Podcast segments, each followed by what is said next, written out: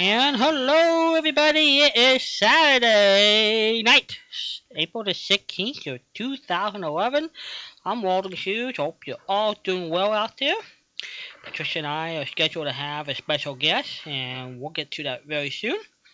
But first, here's our prayer. Dear Lord, thank you for the wonderful opportunity of being on the station. Look after our friends who are around the world at the time who might be facing some serious trouble like in the Middle East and in Japan. Bless the listeners out there who might be going through difficult times, physically, emotionally, or financially at the time. We ask you put your loving arm around each one of them. We ask this in Jesus Christ's name. Amen. Okay, I'm going to pull in a little bit of a clip from Fibber McGee Molly while Patricia and I will go get a special guest. The Johnson Wax Program with Fibber McGee and Molly.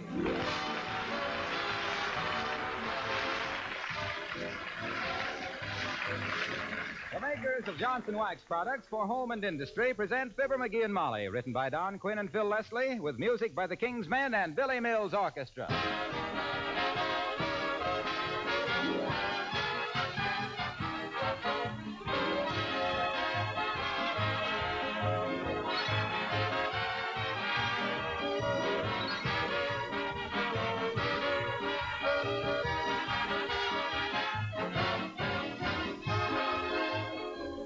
You know that the use of wax is a very old custom? The old Romans and Greeks both used it on such things as the prows of their ships and their shields. The ancient Egyptians used wax to protect their paintings. In fact, that's why some of those old murals have come down to us so well preserved. The fine furniture made by Sheraton was wax protected, also the floors of beautiful old French chateaus. So it was natural for us to use wax extensively in our own homes, on our floors, furniture, woodwork, and for many other things, such as leather goods, Venetian blinds, picture frames, and lampshades. It was the makers of Johnson's Wax who studied waxes scientifically and produced the perfect uniform blend to give you greatest beauty, maximum protection, and ease of use. You can now buy this famous Johnson's Wax in three forms paste, liquid, or cream. It's used by good housekeepers the world over.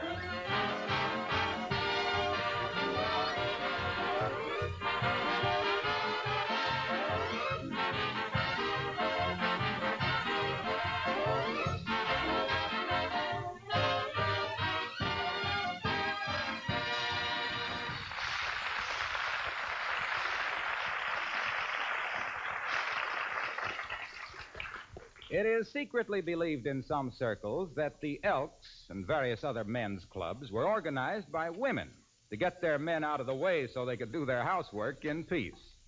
And here at 79 Wistful Vista, one of them is trying to get her spouse out of the house. As we meet Fibber McGee and Molly.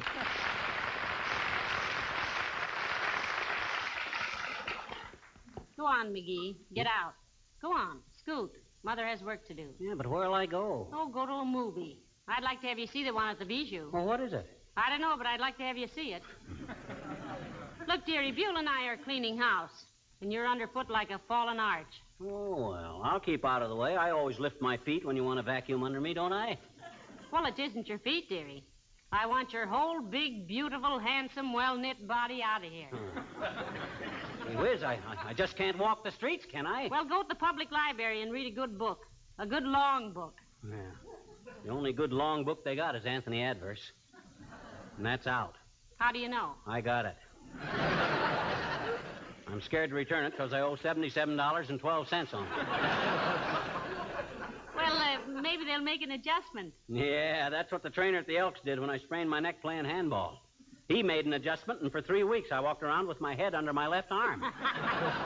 Well, if the trainer at the Elks, the Elks, that's it. Why don't you go down to the club? I thought you says I've been spending too much time down there. Oh, I say the silliest things. I think it's a wonderful institution, really. Go on, sweetheart. Go on down to the Elks. Hmm? And when you get home with your lungs full of cigar smoke and your pants full of pool chalk, I'll have my housework all done. Okay, okay, but you talked me into it, remember? And it may be expensive, too. We play pool for a nickel a point. Dearie, today I don't care if you play drop the handkerchief for nine dollars a drop. All Beulah and I want around here is nobody. Well, on second thought, I don't think I better go. It looks a little like kind of like rain. Oh, dear. Well, maybe you can get a ride with somebody. Alice is going to the airplane plant very shortly, and the car that picks her up goes right past the Elks. Say, that isn't a bad idea. I'll ask Alice if Oh, she... here she is now, McGee. Hello, Alice, dear. Hello, Mrs. McGee, Mr. McGee. Hi, kid. Look, you're leaving pretty quick for the airplane plant, aren't you? Yes, I am. I'm getting there early today because I have to instruct the new employees in how to adjust a centrifugal equalizer on the universal compensator and the hydraulic midsection booster gear. Oh. they always have trouble getting the lock flange clearance past the binder flap. You don't say. Mm. How ridiculous. Incidentally, Alice, that's an awful cute suit of coveralls you're wearing. Oh, thank you. I designed these myself, Mrs. McGee. The only coveralls I could buy made me look like I'd been smuggling wheelbarrows. Pretty sharp outfit, kid. What's that little pocket on the side there? oh, that's where I keep my lipstick and compact and mirror and comb. It was my own idea. Yeah, but why is the pocket sewed up so that you can't get at them? Well, that was my boss's idea. He said they could assemble four bombers while I was correcting nature's mistakes. Uh, well, I'm ready to go whenever you are, Alice. Go where, Mr. McGee? Well, he wants to ride as far as the Elks uh, Club with you, Alice. You got a car picking you up, haven't you, Alice? Why, uh, why, yes, Mr. McGee, but creepers, it isn't mine. It's a fellow who works at the plant's car, and it's his turn for the carpool this week. Well, McGee doesn't care, Alice. He'll ride with anybody. Why, sure. Sure. What do I care if I'm seen riding along with a bunch of people in working clothes? Why? Why, some of those people might be just as good as I am. Oh, now, Mr. McGee, let's not go all to pieces about it. Well, they are. In fact, kid, when a fellow of my standing mixes with the working classes, that's democracy at its best. And that's egotism at its worst. Well, anyway, Mr. McGee, it's only a coupe, and there are six of us in the carpool. There wouldn't be room for you. Ah, pshaw. Crowding doesn't bother me. I'm no snob. Don't crowd yourself in if it makes everybody uncomfortable, dearie. Oh, well, it isn't that, Mrs. McGee, but it would be so hard on the tires it would defeat the whole purpose of carpooling. What do you mean? Well, the, the whole idea is to conserve cars. There's a terrible shortage of new tires and cars and gasoline, and it'll get worse. Didn't you know that already over four million cars have had to be scrapped? Heavenly days, four million. I don't believe it. I think somebody's got the figures all wrong. Why, Mr. McGee? Because I read the other day that the average car traveling from home to work carries an average of two and a half people. I read that, and that's ridiculous. It's got to be either two people or three people. just half a people just don't make sense. Well, just the same, dearie, Alice is right. They formed that carpool with six people to save the use of five other cars. And if you overload this car, it certainly won't help anything. I'm terribly sorry, Mr. McGee. Oh, that's okay, kid. I ain't one to push myself in where I'm not wanted. I was merely trying to catch. Oh, and there's my car now. Goodbye, Mr. McGee and Mrs. McGee. Goodbye, dear. Uh, here, here's your tool chest, Alice. Oh. I'll pick it up for you. Ooh, what do you got in there? Sledgehammers? No, just my lunch. Just your lunch? Then why is it so heavy? My gosh. I... Oh, oh, here you are. I had my foot on it. Oh, well, I've got to run. Goodbye now. I'm sorry we can't take you, Mr. McGee. Personally, I just love to drop you off someplace. Ah.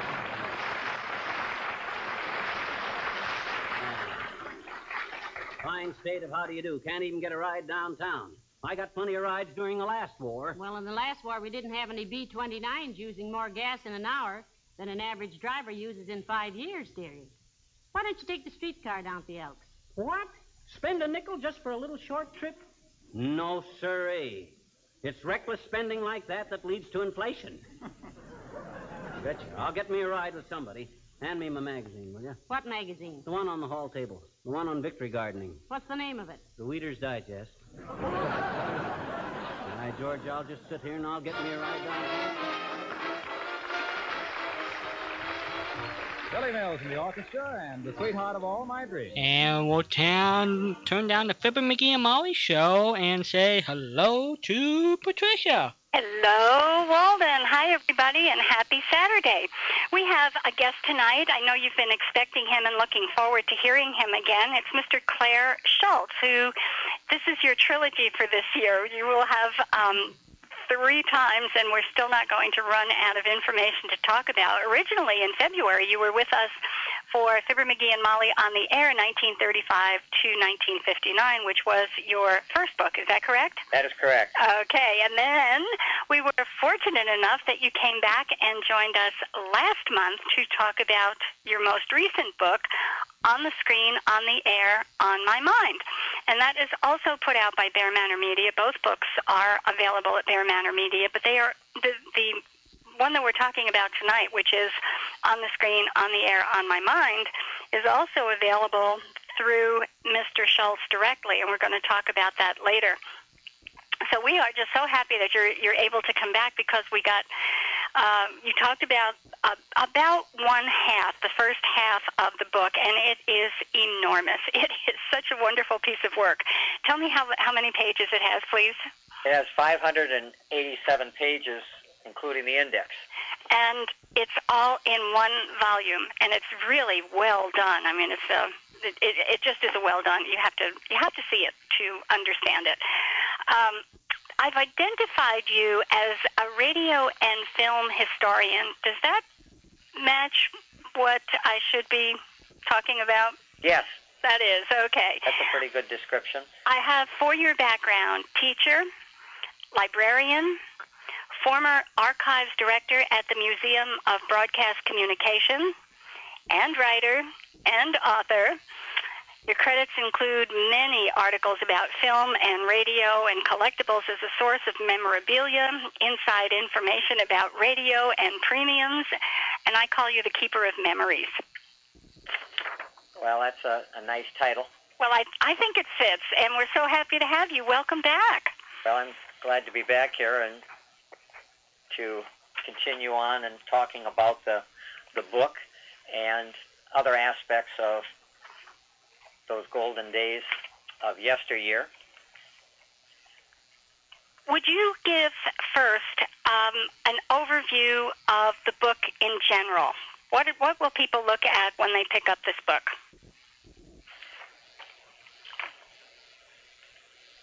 Basically, the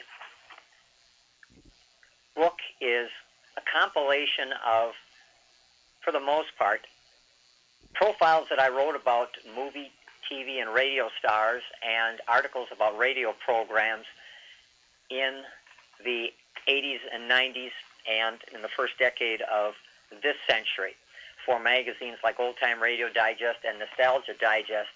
There are also articles on collectibles that I wrote for magazines like Paper Collectors Marketplace and Today's Collector. And so I looked back on a number of those articles, revised them, brought them up to date, and put them into various categories for the book, and then added a number of other features. About 30% of the book is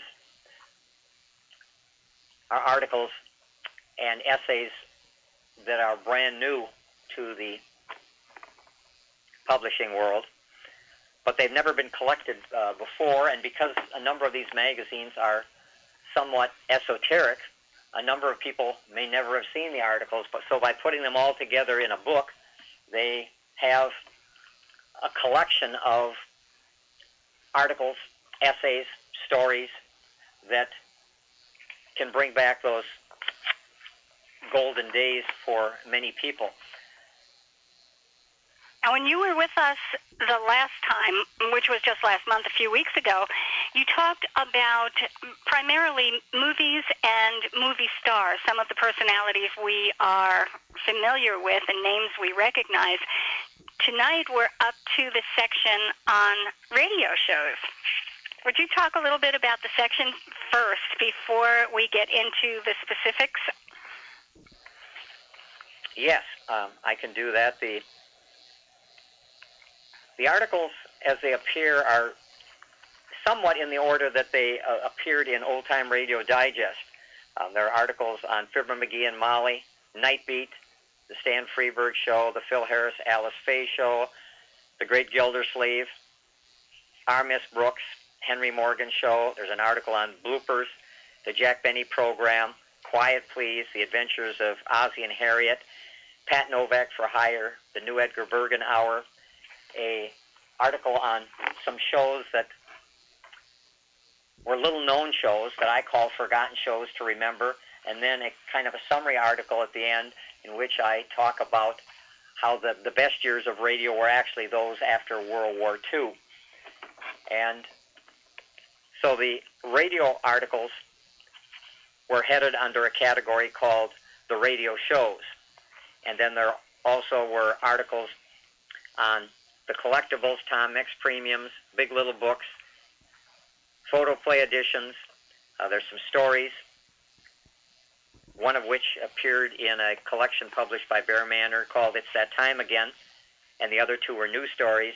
And then there's articles on Burma Shave signs and Johnson Smith catalogs, and then there's some selected short subjects in which I talk about a, a variety of, of topics related to movies, music, and mores.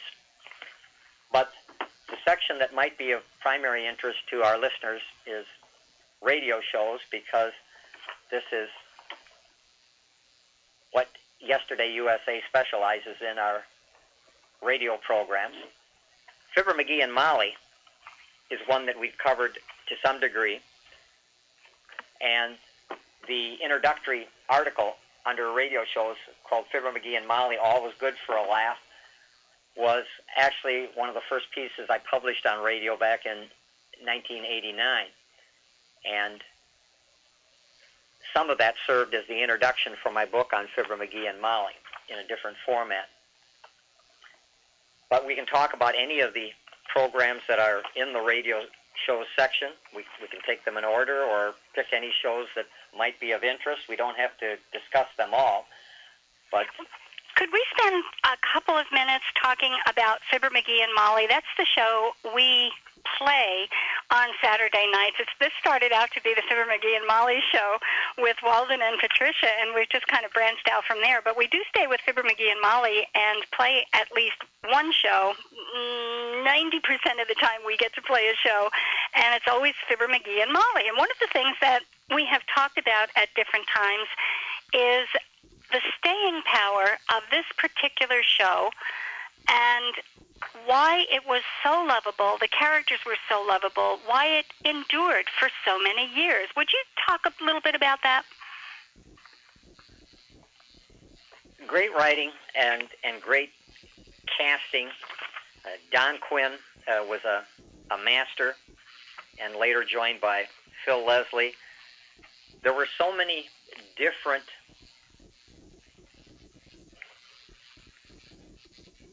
attractions that Don Quinn reached into for his bag of tricks. So many different gags that would surprise us.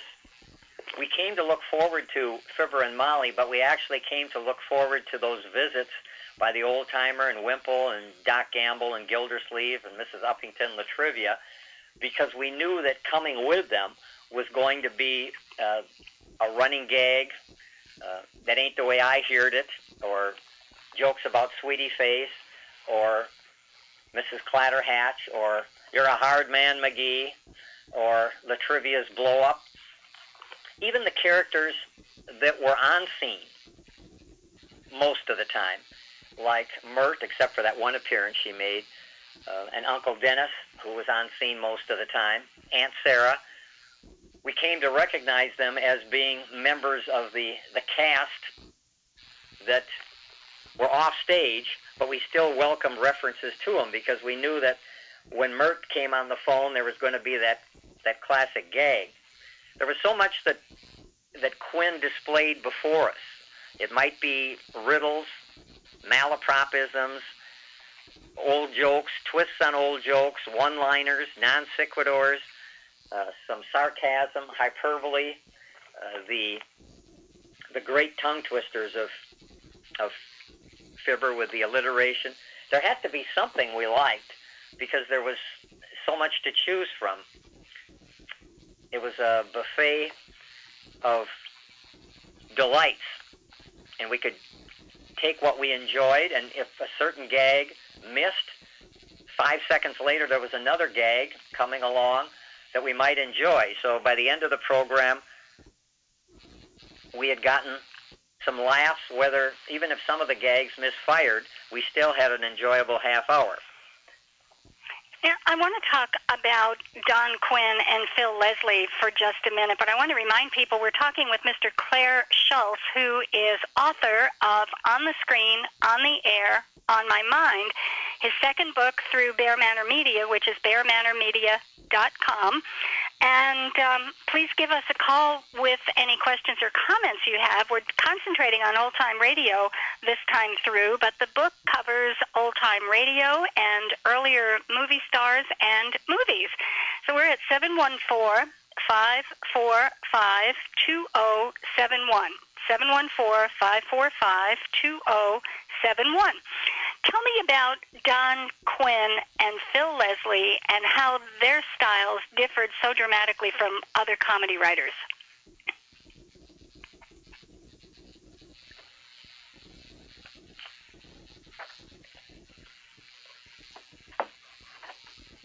I think it was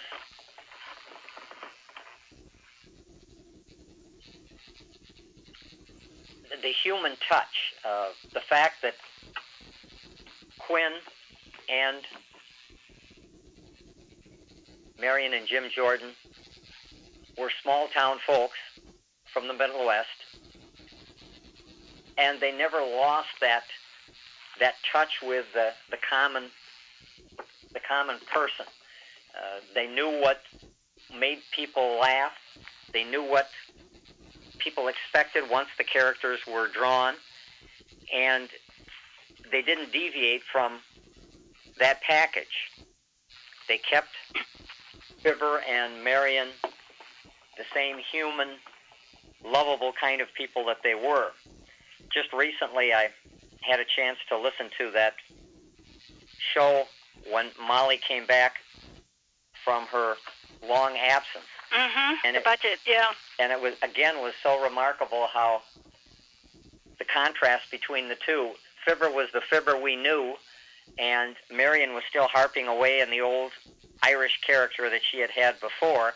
But it wasn't long uh, before 1939 was over when they were into the kind of characters that we really came to to know and love for all these years.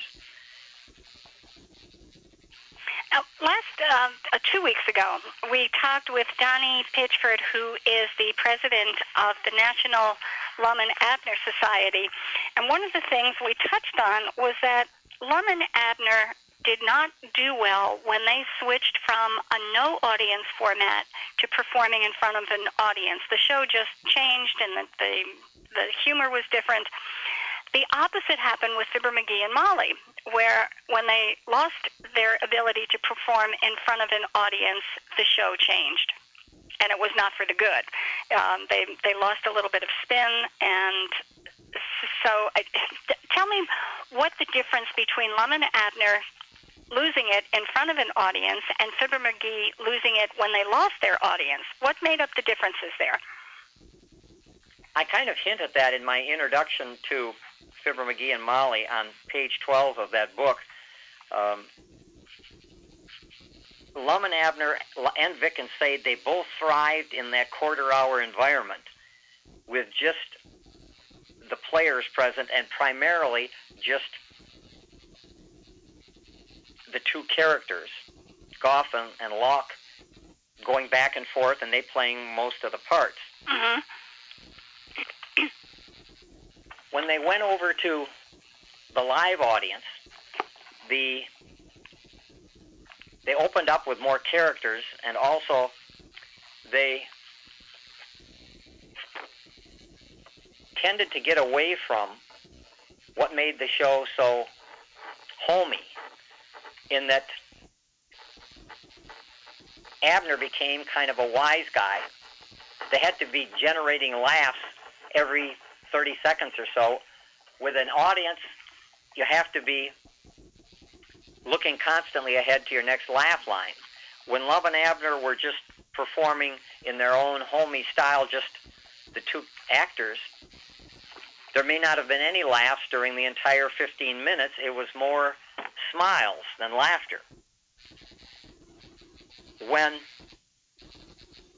Fibber and Molly went from the 30 minute format in front of an audience to a 15 minute format with no audience, the, the writing changed to almost developing a serial format because they were on five days a week.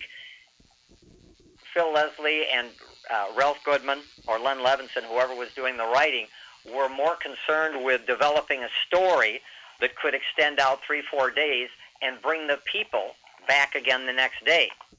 Um, they almost were trying to copy the soap opera format.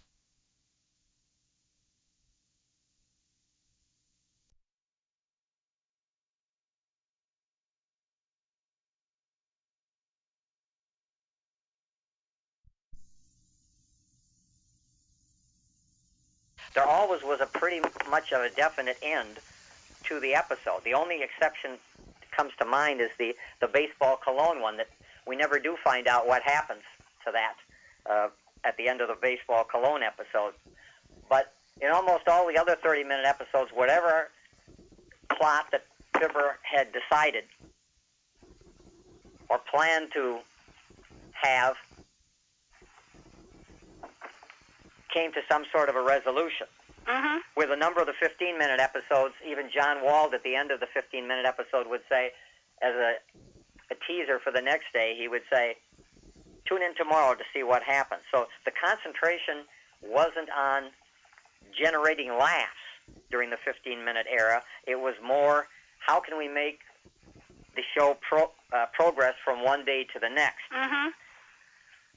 So it was really telling a story rather than a half an hour entertainment and a complete unit within that that half an hour. That, that's really interesting. Now, you picked.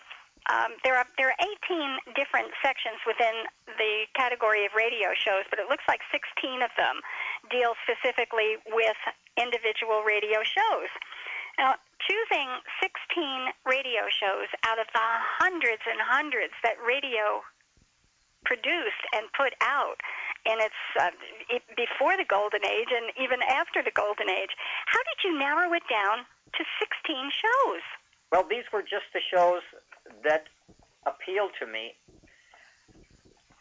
If I had to add, pick one radio show that from the time I started really listening to shows critically in the mid 70s to today that has appreciated significantly in my estimation, it would probably be The Great Gildersleeve.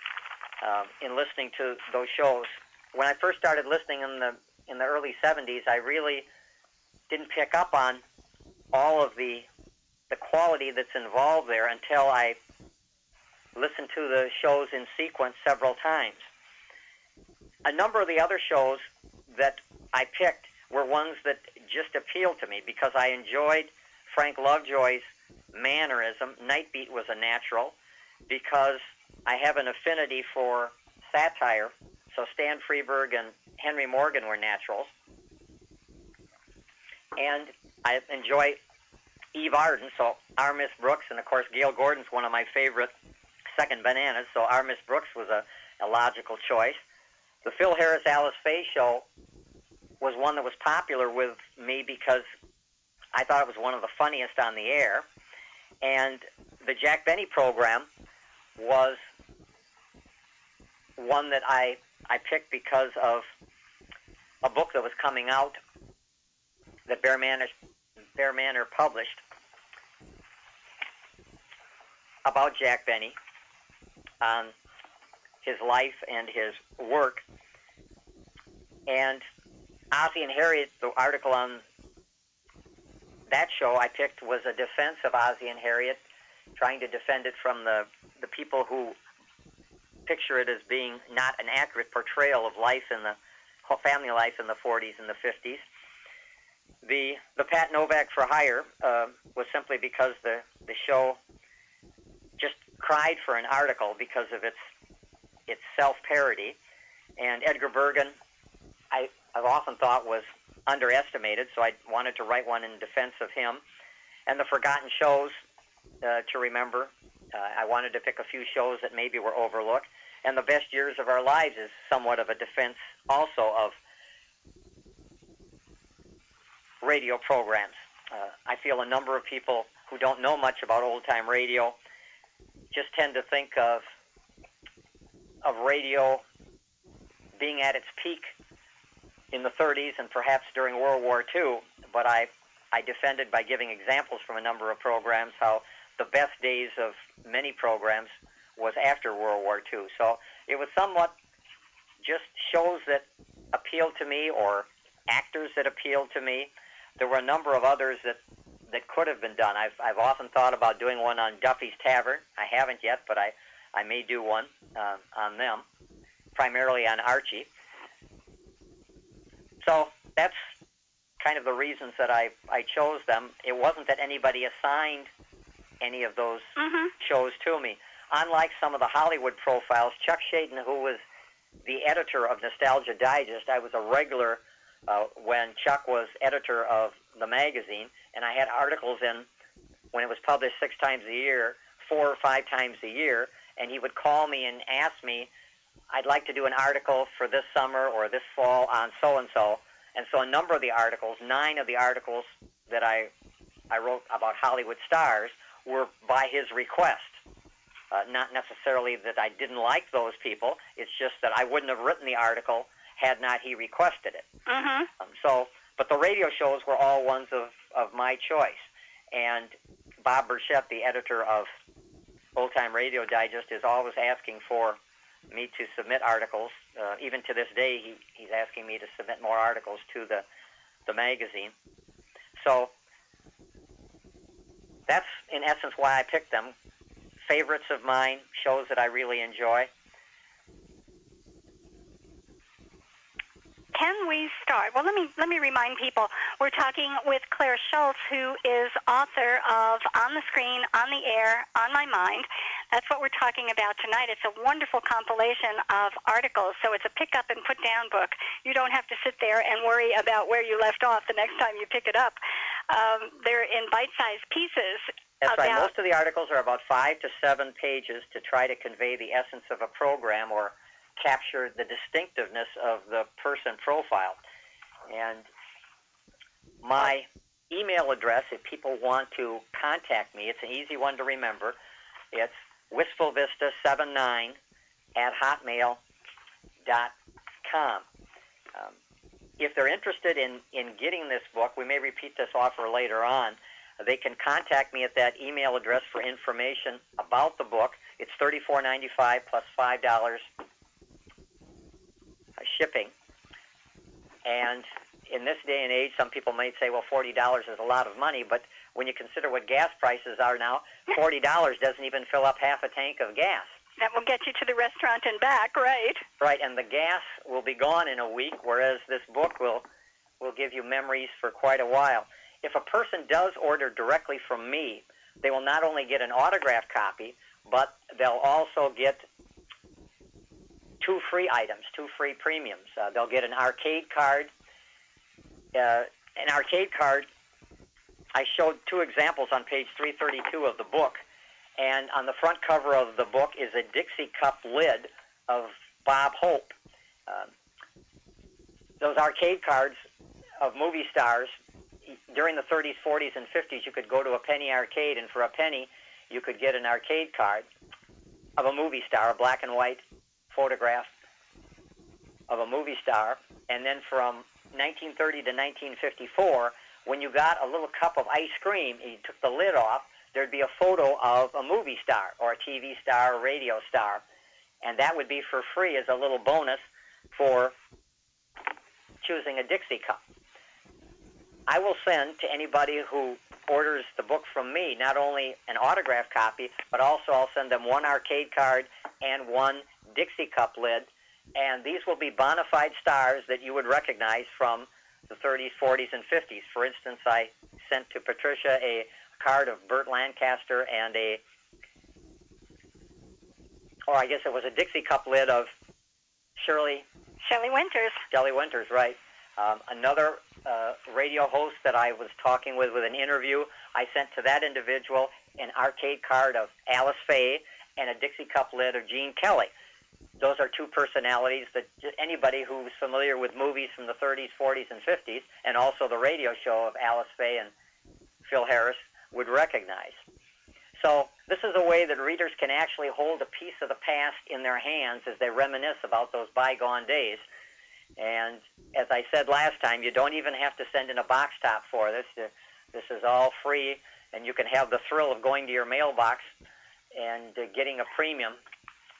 And these are the real things. These That's are right. these They're are not, not recreations or, or reprints. Reproductions. They're no, they're not reproductions. They're actually original ones from my collection. And incidentally, the on the front cover of the book, the images there, and all of the images in the book, there's over 140 of them, came from my own personal collection of photographs, sheet music, magazines, premiums, movie posters, and other show business memorabilia. They're not stock images taken from the internet or photos people have seen in dozens of other books. Uh, for instance, just a few pages into the book, there's a two-page spread of Hollywood star stamps, which many people have never seen before. In 1947, people could actually buy Hollywood star stamps. They weren't stamps issued by the United States Postal Service. They were stamps that you would buy, and you would stick them in a scrapbook, and or trade them with your friends. And ten of the stars that's pro, that are profiled in the book are on those stamps. Also, later in the book, something you wouldn't see very often either, I have in my collection, when people would go to movies back in the 30s, 40s, and even into the 50s, they would be given a, a handout of the shows that were coming up at that theater the next week.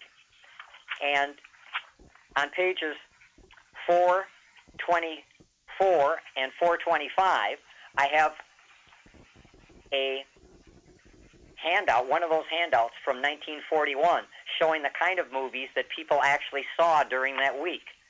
And in that one week, people could see Red Skelton in his breakthrough movie, and which was Whistling in the Dark, and Gary Cooper in his Oscar-winning role, Sergeant York.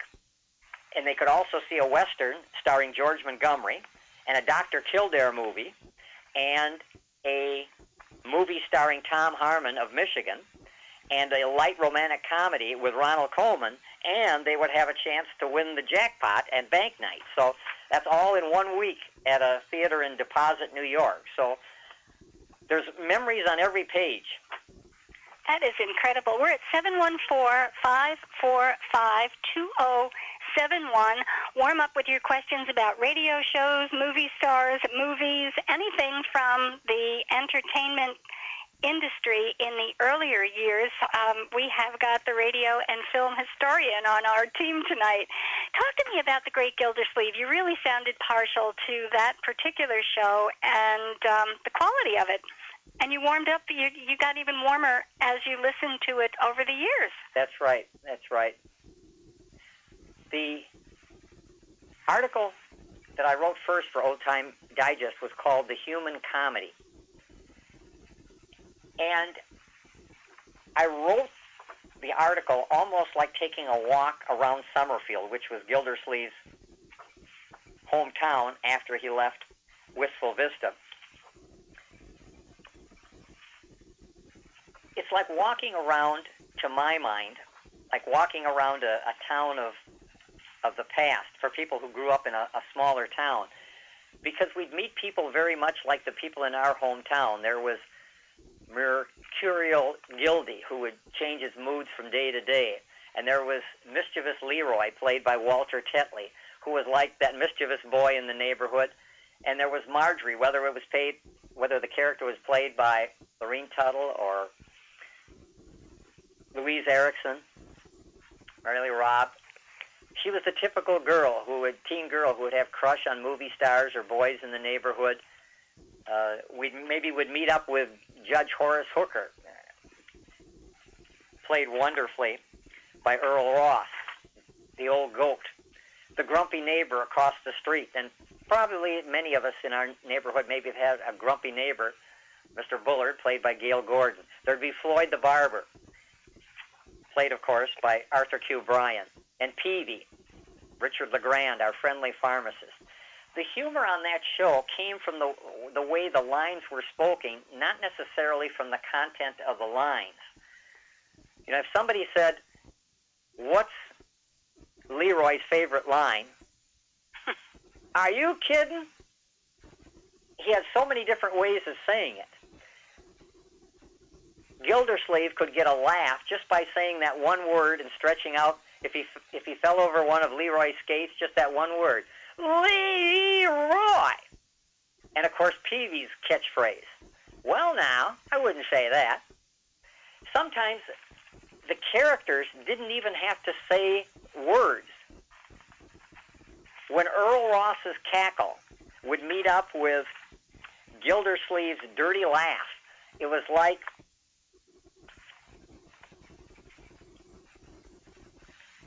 the best duel of words since the grunt of the Frankenstein's monster met the growl of the Wolfman.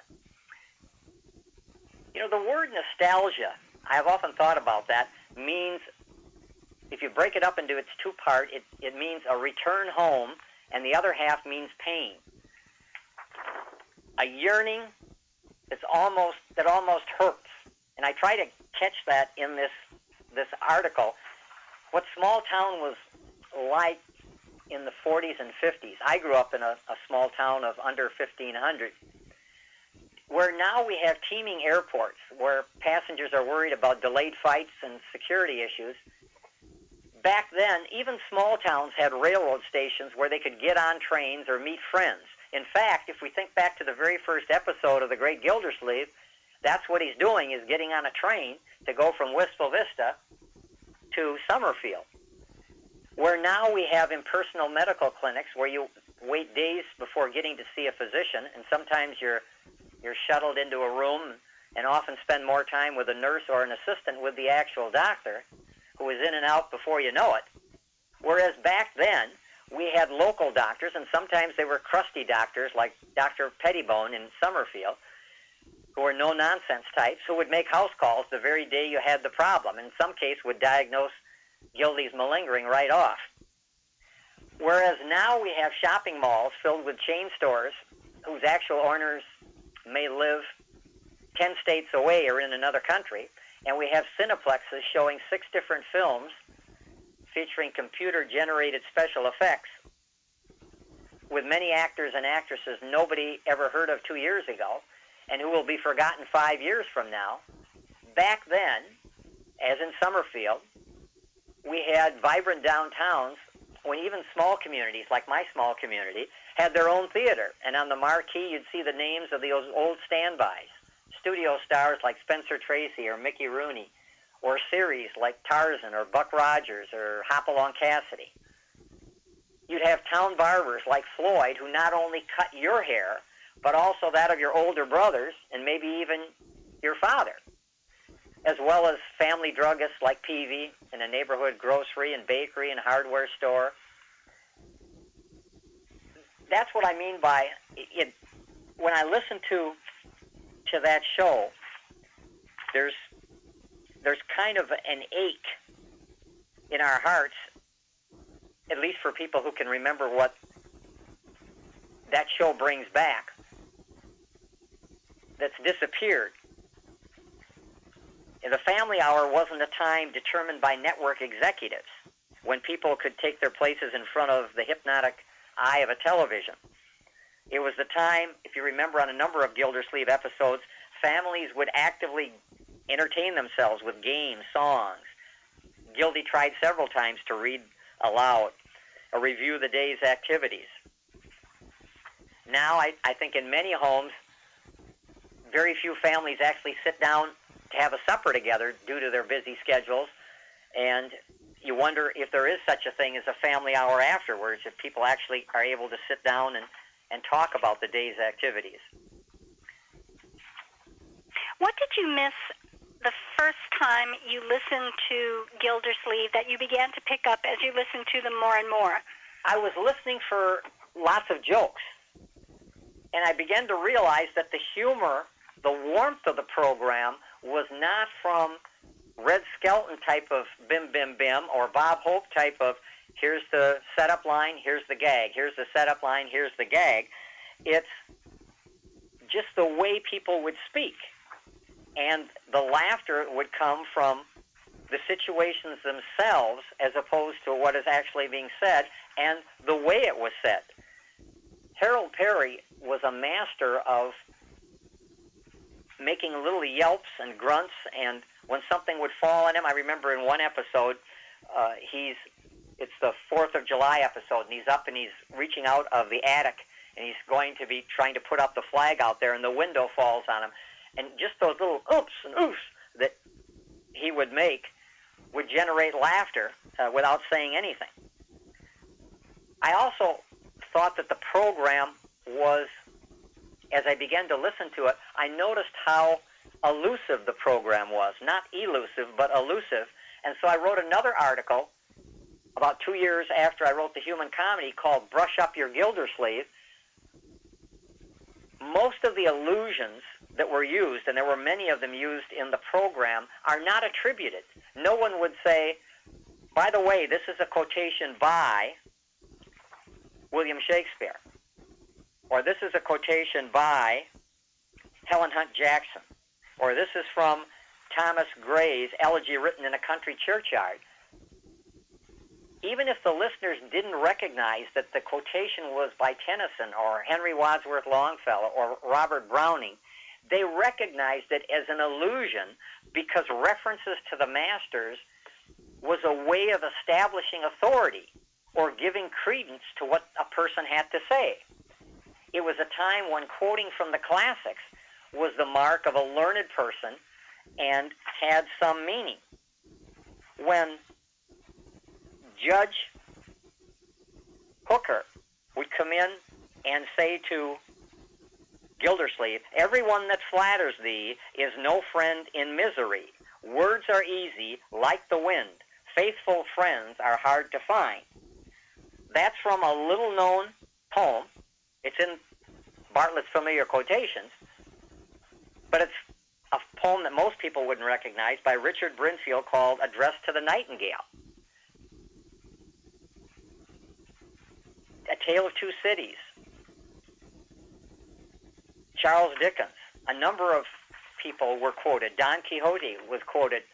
And at no time does the person speaking saying, This is by so and so in a society today where we've been told, at least by some of the people who do surveys, very few adults are reading for knowledge in order to better themselves. Such illusions may be lost, but it makes me appreciate the program even more in that it was a, a program that relied on characterization rather than on jokes for its humor. And that's why recognizing those pertinent illusions makes me appreciate the program more as the years go by. That is really interesting to me because clearly I have heard these throughout the series. I haven't listened to every single show, but I've listened to an awful lot of them. And I always appreciated these references to the masters or to well known works or to well known people and just never gave it a second thought about how it enriched the characters themselves. And hopefully enrich the people who were listening. Who were listening. I hope that they prompted some people to go to the books and, and dig out where they had come from. Right. It could be entertaining as well as edifying, which Uh-huh. is a point that I also make uh, about the Edgar Bergen Hour, which we may talk about later. That also was a program that people could enjoy and also learn from. Uh, you talk about Nightbeat with Frank Lovejoy as one of your favorites. Um, there, there was uh, almost a satirical quality to it. Talk to me about that, and Frank Lovejoy in particular. What what makes you appreciate Frank Lovejoy? I know I'm speaking to a member of the opposite party regarding regarding You remembered. regarding Frank Lovejoy. Uh, See how cool I was in my question? I didn't give hint of that, did I? It was a great human interest drama, and it was a show that, for me, still resonates as a very accurate portrayal of what a journalist on the night beat might encounter. Some of the shows lean toward the crime melodrama, Juvenile Gangster, The Partner's Tale, Molly Keller, there were a few of them. But there were also shows that were very touching. Some of them were race against time episodes, and uh, the person who called in last time, we talked a little bit about that, the very first show that ends up uh, racing to the top of the Wrigley building to save a man from committing suicide.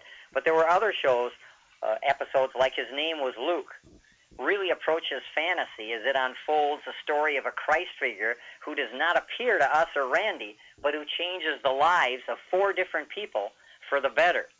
And then, for me, the most touching episode was Anton's Return, which tells of a prisoner and his wife who not only die at the same time in different places, but with the same final words on their lips at the same time.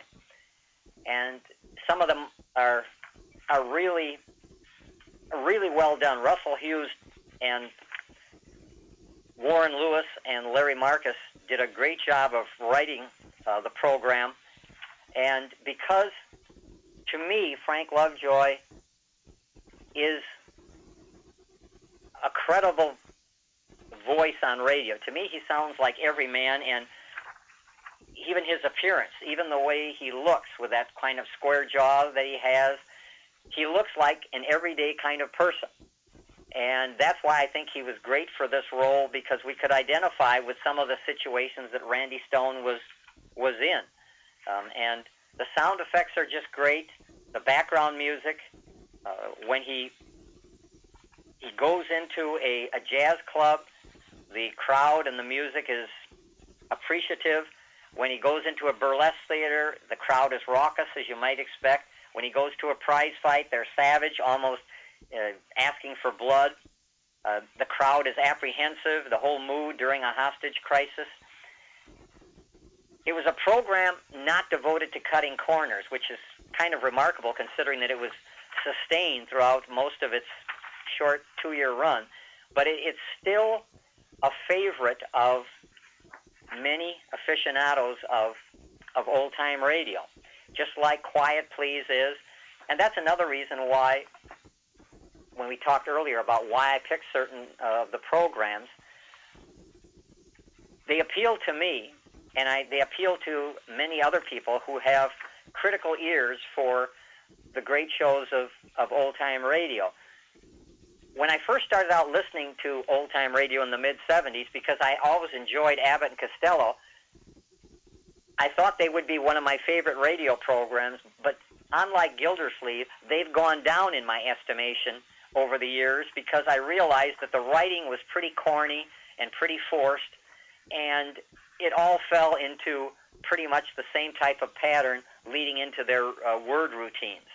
So that's a show that's gone down considerably in my estimation. If I had to list my top 15 shows, uh, Abbott and Costello wouldn't be there. Some of these other programs obviously would be. And Nightbeat would be one of them. It's interesting about Abbott and Costello. Uh, There was a sameness about the routines that they did. They were they were predictable. The words were different, the situations were a little bit different, but the delivery and the outcomes were almost predictable.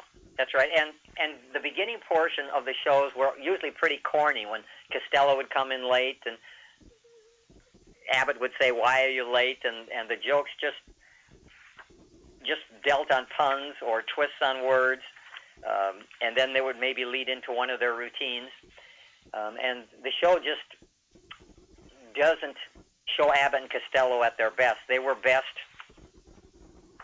in the movies, as a number of people uh, were.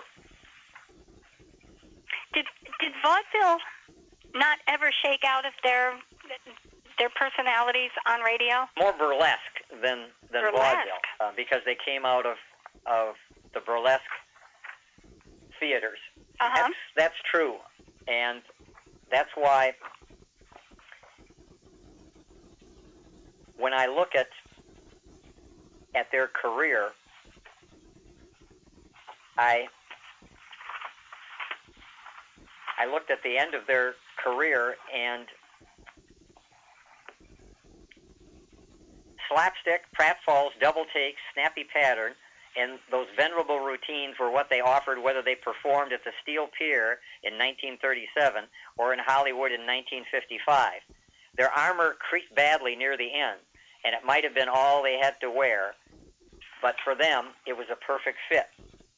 And so, in a way, it was good that they went on television and did a number of versions of those routines that they did before in movies in different formats, like Slowly I Turned and Who's on Mhm. First, and a number of those routines because they're preserved from the days of burlesque.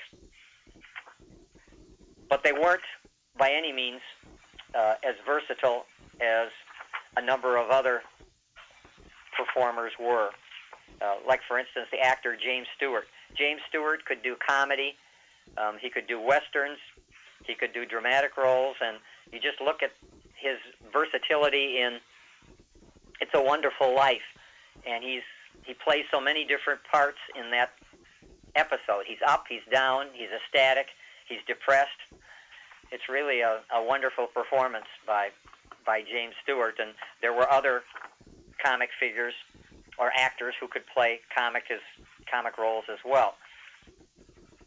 And he did radio with Britt Ponset and um, the Six. Shooter. So he he really crossed the media. That's right. He was one of the more versatile actors uh, that we have, and certainly one who was underappreciated. I need to talk about Phil Harris and Alice Faye. Sure, we can talk about that program. It's one of my favorites. I just love it, and I uh, I know we had some emails and communications about this that I Elliott Lewis is at in my top five. If I had five people from radio, I could sit down and have an afternoon of conversation with Elliott Lewis would be in there. Tell me about the magic of that show. Uh, what what made the personalities work? Tell me about Phil Harris and Alice Faye working and living together, which is a very difficult thing for some people to do. What made me write this article was I, when I was listening to these, the shows, I said to myself, you know, this is one of the funniest shows around because in almost all cases, it's difficult to listen to their show without laughing out loud. And that's why I I thought about the lead into the show and I, I said to myself, how am I going to begin this article? And I thought by suggesting what would, might be the funniest program on the radio. And somebody might select one that produced the most jokes per half hour, and of course, Bob Hope and Red Skelton would be candidates for that, or one that generated the longest laughs, and Jack Benny program uh, would certainly be a candidate from that, or that kept the chuckles rolling for 20 seasons or more, and of course, Fibber McGee and Molly would be a candidate for that, as well as Jack Benny. And then I said, but if the criterion for the funniest show is which one could make us laugh out loud both then, 50 years ago, and now, in other words, its humor hasn't aged, a leading candidate would be the Phil Harris Alice Faye show. And I give credit to Ray Singer and Dick Chevillat. They really had a talent for tailoring wisecracks to character, loading the characters with foibles so an infinite number of gags could be hung on them. For Phil, of course, because he came with the natural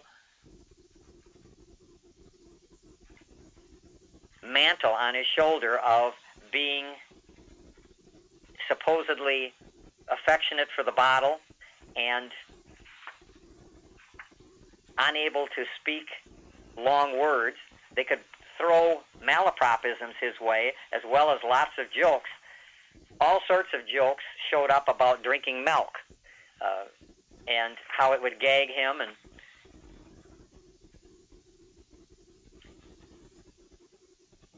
his propensity for getting into ridiculous situations stemmed from his pride and gullibility, both of which seemed to have no bounds. And of course, this was helped by Frankie Remley, ably played by Elliott Lewis, because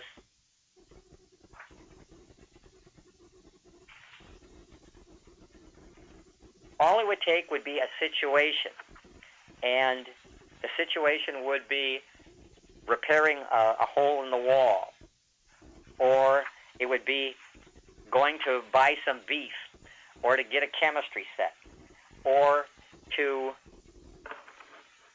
take care of Mr. Scott's poodle, or to go to Mr. Scott's home and help with the setting up of the the arrangements for an outdoor picnic, and that's the famous one where two two of Mr. Scott's cars end up being either in the pool or torn apart. In the swimming pool. That's my favorite episode. But what makes Phil Harris unique is that he was a glib illiterate. You know, I what a great way to put it. when when we heard Leo Gorcey speak his malapropisms, it was in his Brooklyn dialect, and he never got above that role. When we heard Chester Riley speaking that way, or later Archie Bunker, who all those characters that would misuse language and not appear to be very bright. Phil Harris was very unusual in that he would spell blood, B L U D. He'd talk about optical delusions and stumble over his words, and yet he, at the same time, he could be a smooth conversationalist with a line of self-confident pattern followed by a sobriquet. Nobody had a greater reservoir of nicknames or, co- or cognomens than Phil Harris had. Clyde was his favorite, and for men, and Myrtle was the favorite for women. But those around him were just as likely to be called Oglethorpe or Hastings or Winston's or Levi, Casper, Herman, Thelma, Luella, Mercedes. Ed Wynn claimed to be the perfect fool. Phil Harris was the perfect cool fool. he could be smooth in his delivery, and yet the very next sentence could stumble over a simple three syllable word. And so that's what made him so unique is that he was smooth with his delivery and so self-assured that whatever he was doing was right. But once he and Remley got together, we knew disaster was going to happen and the lines were set up so well that we knew what was going to happen. If Phil would ask Remley a question like, who can we get that would be willing to jump out of a second story window? we knew immediately who was going to show up. Yes. Julius would show up, played expertly by Walter Tetley. Walter Tetley. He was the quintessential wise guy. We sometimes think of Frank Nelson as being a great wise guy on the Jack Benny program, but that wasn't necessarily part of his character every week. He would play different parts uh, in his roles when he'd come on the Jack Benny program. But Walter Tetley had just those great lines. I heard you guys was writing a song, and I hurried right over so I could be the first one to say, it stinks. right. And so they always would fill in, and Remley would always try to get Julius to test some concoction that they've got or to be the guinea pig and more often than not, though, he he outfoxed them at the end. Uh, Walter Tetley, he had a great seal cough too. Uh, when he'd get something caught in his throat or something, or he'd be swallow one of the mixtures, he he had that great.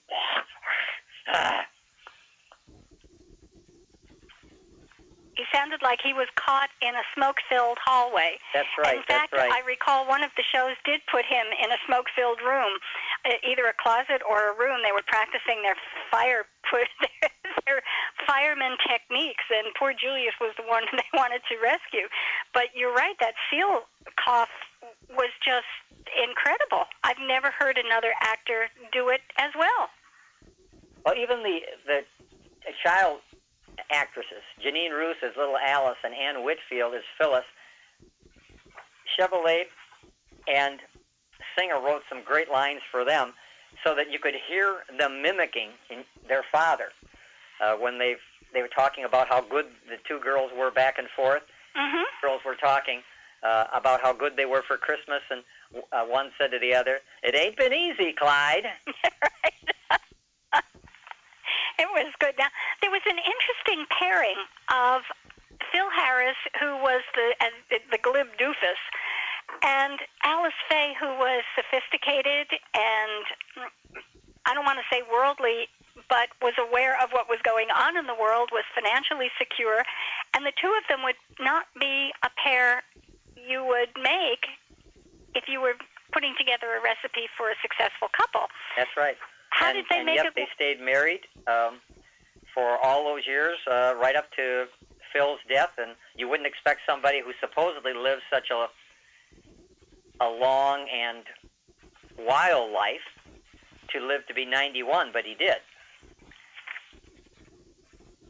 and they made it work on the show as well. That's right. That's right. And a number of the jokes were directed uh, toward Alice, uh, supposedly about her age, how see she supposedly was older than than Phil was, and of course her wealth, and she was she was she did make a lot of money in the late 30s. Uh, in fact, she made like 140 thousand dollars as an MGM star in 1939. She was one of the highest paid stars, but she she gave it up virtually a, uh, after the marriage, and there were some allusions made to Fallen Angel, which was one of her last films that virtually killed her career. But she would she would get a, a few good lines now and then. On one show, uh, when Phil says, This'll take brains, and Remley adds, Let's put our heads together, Alice delivers the perfect squelch. That ain't going to do it.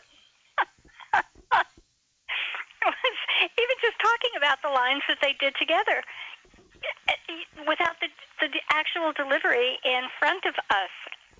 They made it work. It's just remarkable.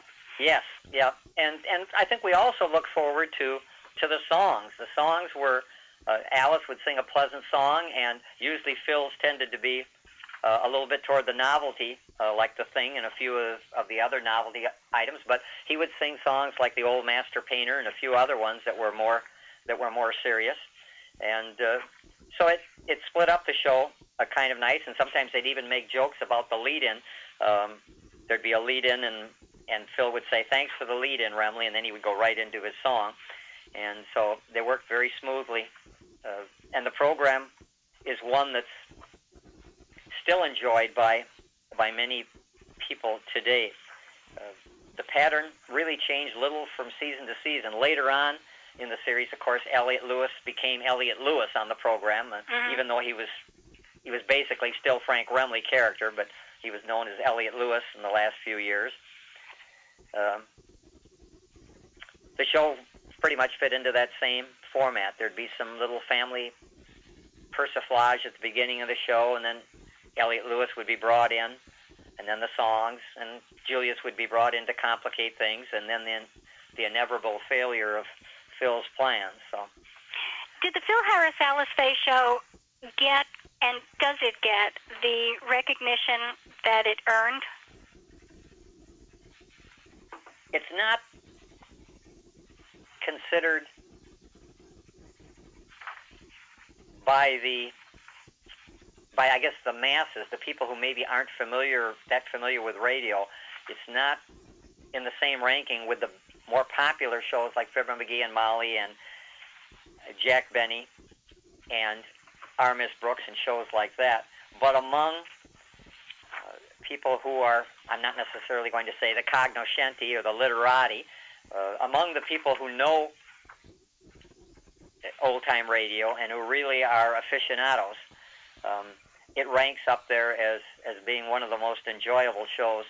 Whereas there are, are some other shows that, that plainly do, like the Aldrich family and a few of the others, that, that creak a little bit, uh, that show their age Mm-hmm. and their style of humor, which relied so much upon complications that just became wild goose chases, as in the case of the Aldrich family. The Aldrich family's stories did not, they don't, they didn't stand up in the test of time as some of the other shows did. Yes. So I can understand what you're telling me about that. Okay, we get to our Miss Brooks. I, I want to remind people first that we're talking with Mr. Clair Schultz, who is author of On the Screen, On the Air, On My Mind, which is published by Bear Manor Media. It's available through bearmanormedia.com, but it's also available through Mr. Schultz with a special surprise that goes along with that. But everything we're talking about tonight and a squillion more is in the book. So keep that in your head when we're finished. Um, would you tell them how they can get in touch with you directly? Yes, my email address is Wistful Vista, W I S T F U L V I S T A 79 at hotmail.com. And you can contact me at that email address, ask me any questions you'd like um, about the book, the pages, the articles that are in it, and uh, I can direct you to my blog too that has a photograph of the cover, a little description of the contents, as well as sample arcade cards and Dixie cup lids.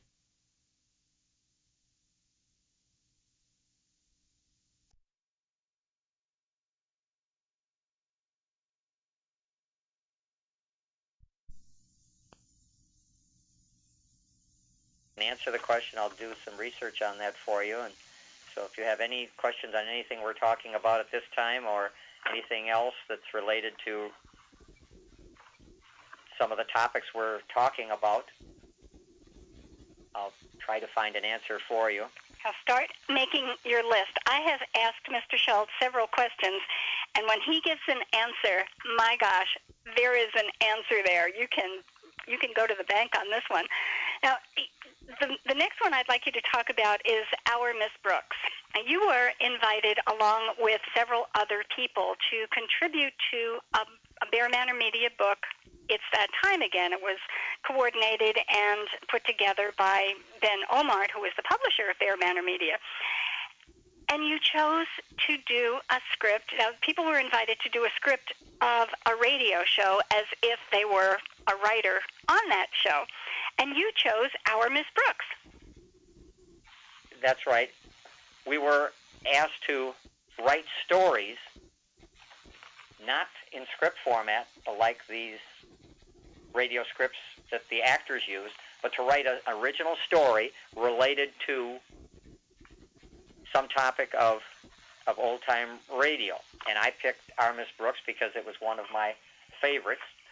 And so the story that I picked, I called it One Principle Too Many, One Principle Too Many. It was an original story told as if our Miss Brooks was recounting to us a tale of how moving Mr. Boynton into the principal's office and moving Mr. Conklin into the, Mr. Boynton's classroom results in hilarious disaster.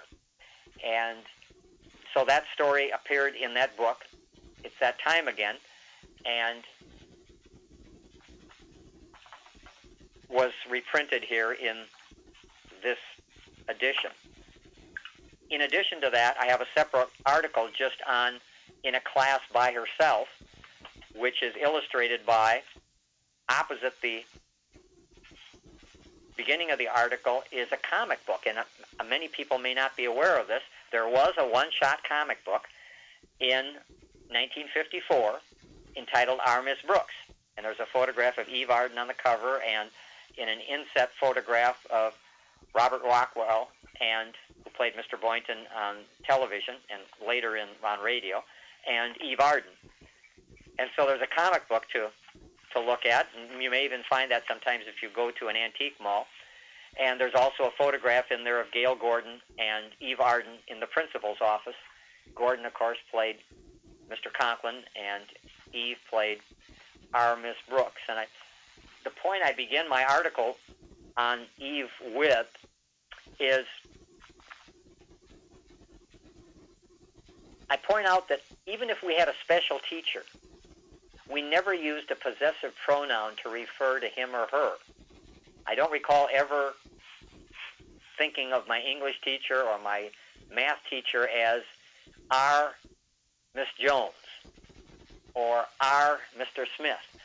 That was reserved, that pronoun was reserved for just one teacher in an imaginary high school, our Miss Brooks.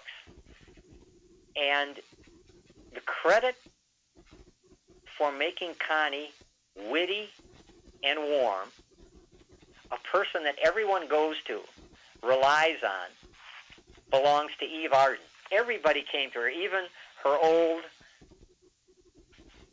boxing opponent, so to speak, Osgood Conklin. Whenever he got into a bind, he would come to Connie Brooks to solve the problem. And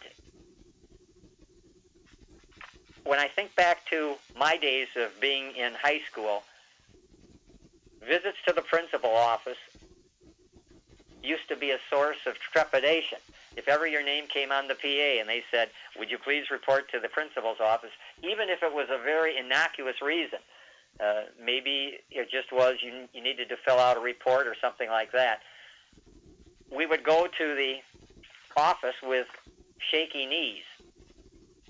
But when Connie Brooks went to the principal's office, we enjoyed it because we knew two comedy greats, Eve Arden and Gale Gordon, were getting going to get together, and we were in for a treat.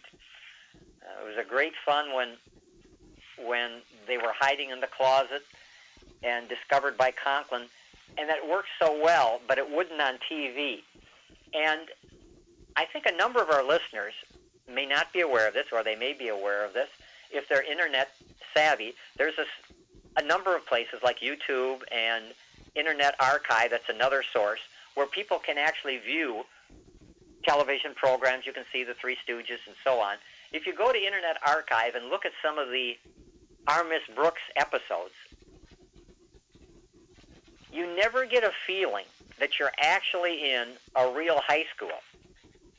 When you see the scenes that play on the screen, they play like play scenes, like you're watching a play. The only sense we get in those TV shows of the hallways of Madison High School is we will see a scene where Eve Arden is standing by a bulletin board and Richard Crenna as Walter Denton comes out and they have some chit chat and then the scene ends. Never see any other students in the hallway. When we go into Robert Rockwell's laboratory, Mr. Boynton's laboratory, it just looks like a lab. There's a lab table. There's no seats for students. You don't see any other students in the in the school. When you go to Conklin's office, it's just Conklin and Eve Arden. Maybe Stretch Snodgrass is in one scene. Occasionally,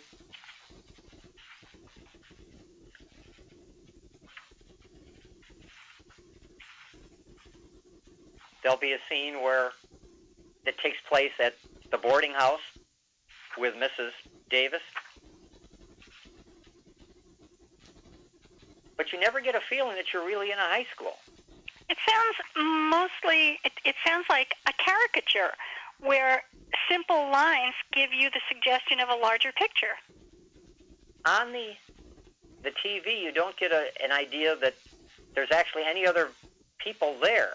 Whereas on the radio, in that one episode, for instance, where Connie has to repeatedly, when Conklin orders the students to report, I believe it is on a Saturday, she has to get up several times and talk to the students.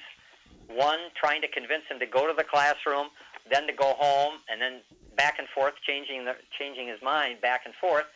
In our mind, we can picture Connie getting up on a chair and standing in front of the, the students, and in some cases, we hear students a little student noise in the background. In our mind, we can picture that as being a high school, Mhm. but it doesn't work at all on TV because it looks very much like scenes in a play. Like this is Act One, Scene One, and then Act Two, Scene Two. There's a scene in the episode called The Big Jump, in which Gale Gordon as Osgood Conklin is trying to fake an injury so he doesn't have to jump off the top of the school as he said he would. And he, it's Eve Arden and Gale Gordon in his office, and he drops a suitcase. And the wording that Eve Arden says is, he pretends that it falls on his foot, and she says, "How could it fall on your foot? It went, it, you dropped it up there." And then Gale Gordon looks over and he says, "Oh yeah, I dropped it up there." Now, when you think of a direction, if you were in a room with somebody and somebody dropped a suitcase a few feet away, you would say over there. You wouldn't say up. Up and down are stage directions. So that reinforces the fact that the scenes on television are playing out like a play, not like TV, and of course, or not like real life. Mhm. And of course, this is early television in the early 50s, and we have to to make some allowances for for that. But it's just one more indication how radio and the imagination trumps TV. Would you consider Our Miss Brooks as an unsuccessful transition from radio to television? Yes. Yes. And How long did it last on television? well, they on from television it went from 52 to 56. That's a pretty long run. Yeah. The problem was that, as so often happens with producers and directors and the people who make the decisions,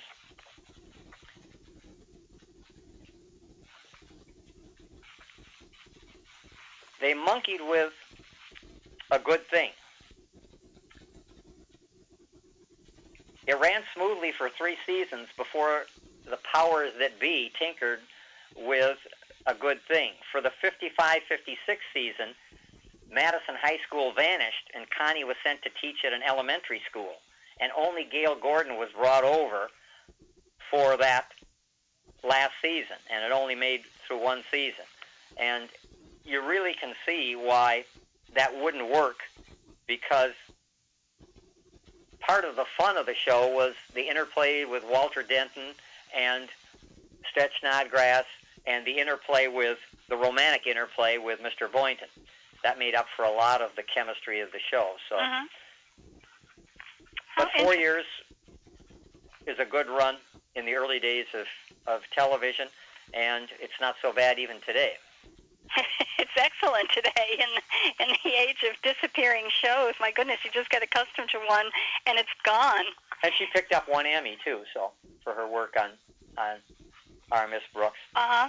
So, guess in my character profile that I do of, or my study of E's life, which is earlier in the book, I go over her movie career and her stage career too. She did a lot of work on in Las Vegas and on the musical comedy scene, and um, she performed in a number of, of musicals and all over the the United States and even um, overseas. Hello, Dolly. She was uh, in, and she also was in Applause. So she was a a much underappreciated uh, actress even today.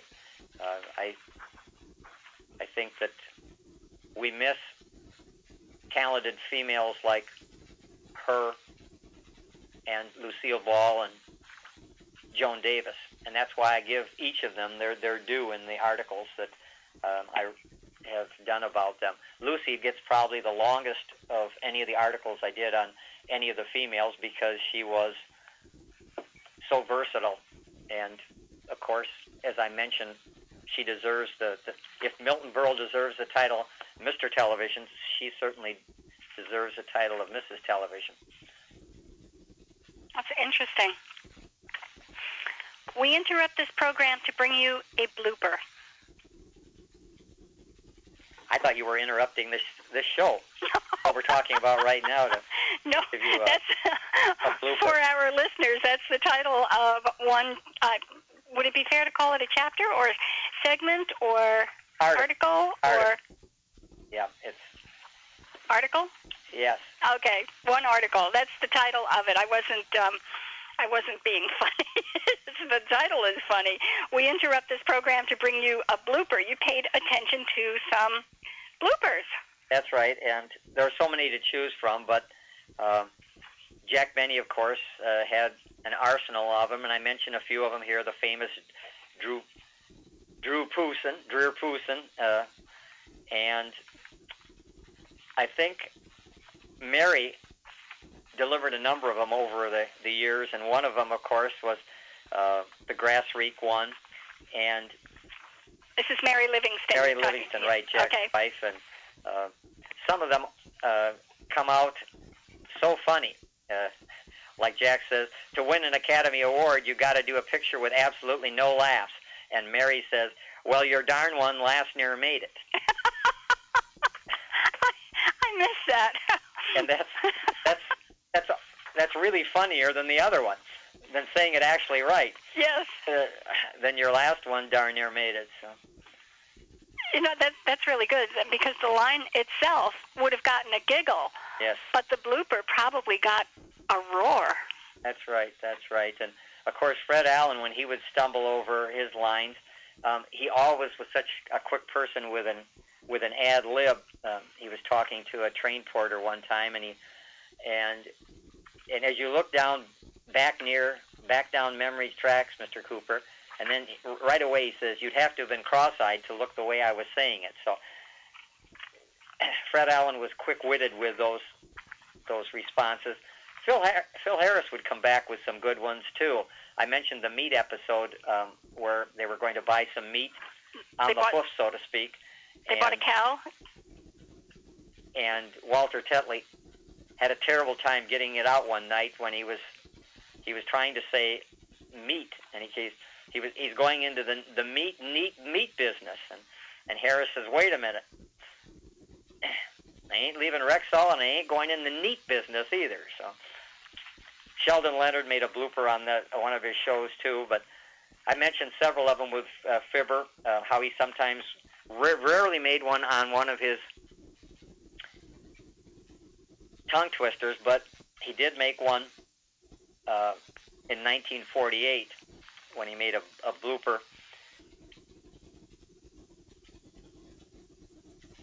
We had about a as beat up a batch of bakers as ever balled up a bunch of batter. But the reason my batter baked better was because I beat my batter in a platter, which made a better batter, splattered the platter, scattered the patter, and then there was laughter, and, and he quick said, come in, come in, quick, to break it up.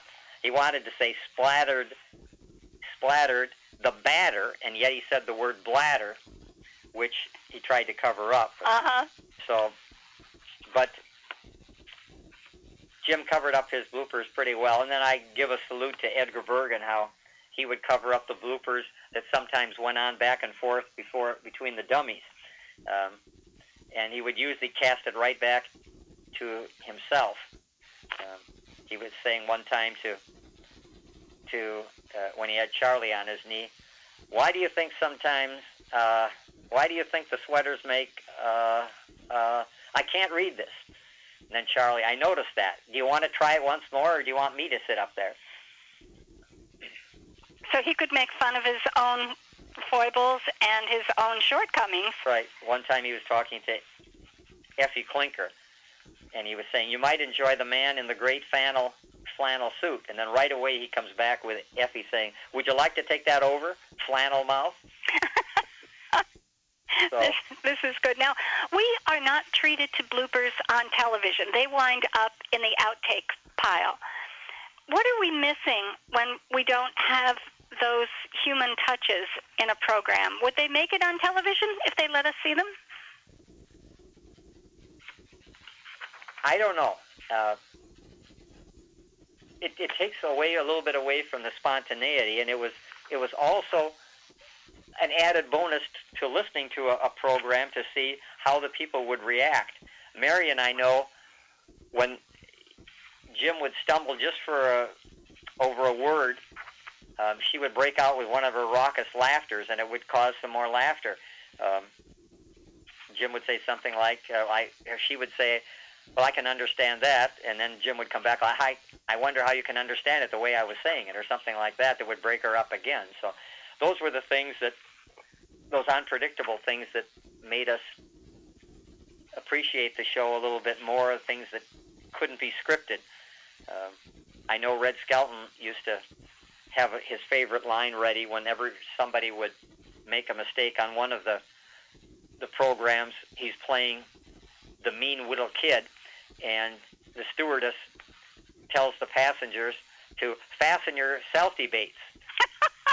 or, or self or, or, or, or, or, or, or safety belt. She quick tries to cover it up.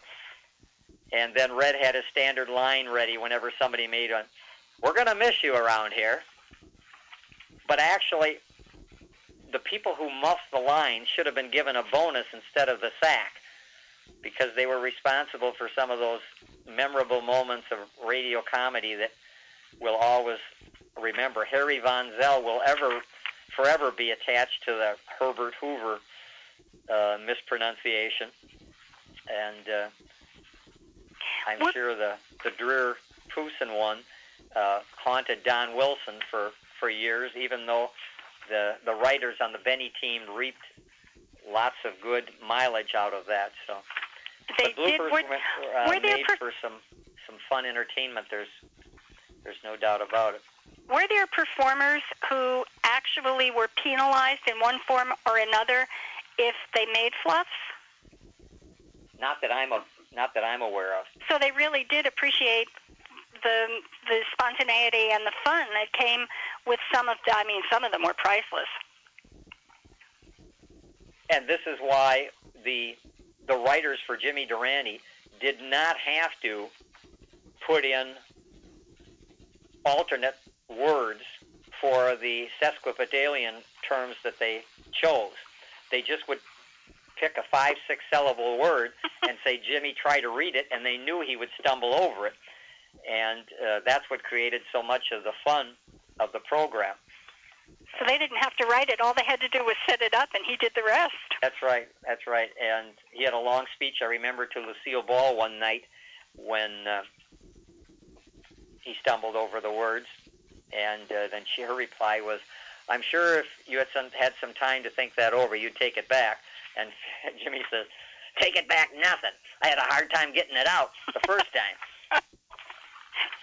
was that in the script, do you think, or was that something he came up with off off the cuff? No, I think that line was scripted because they knew he was going to stumble over it because it was one of those uh, long ones that it would be impossible for him to to say correctly. So they they could just plan ahead. They didn't even have to have to write in a boo boo for him.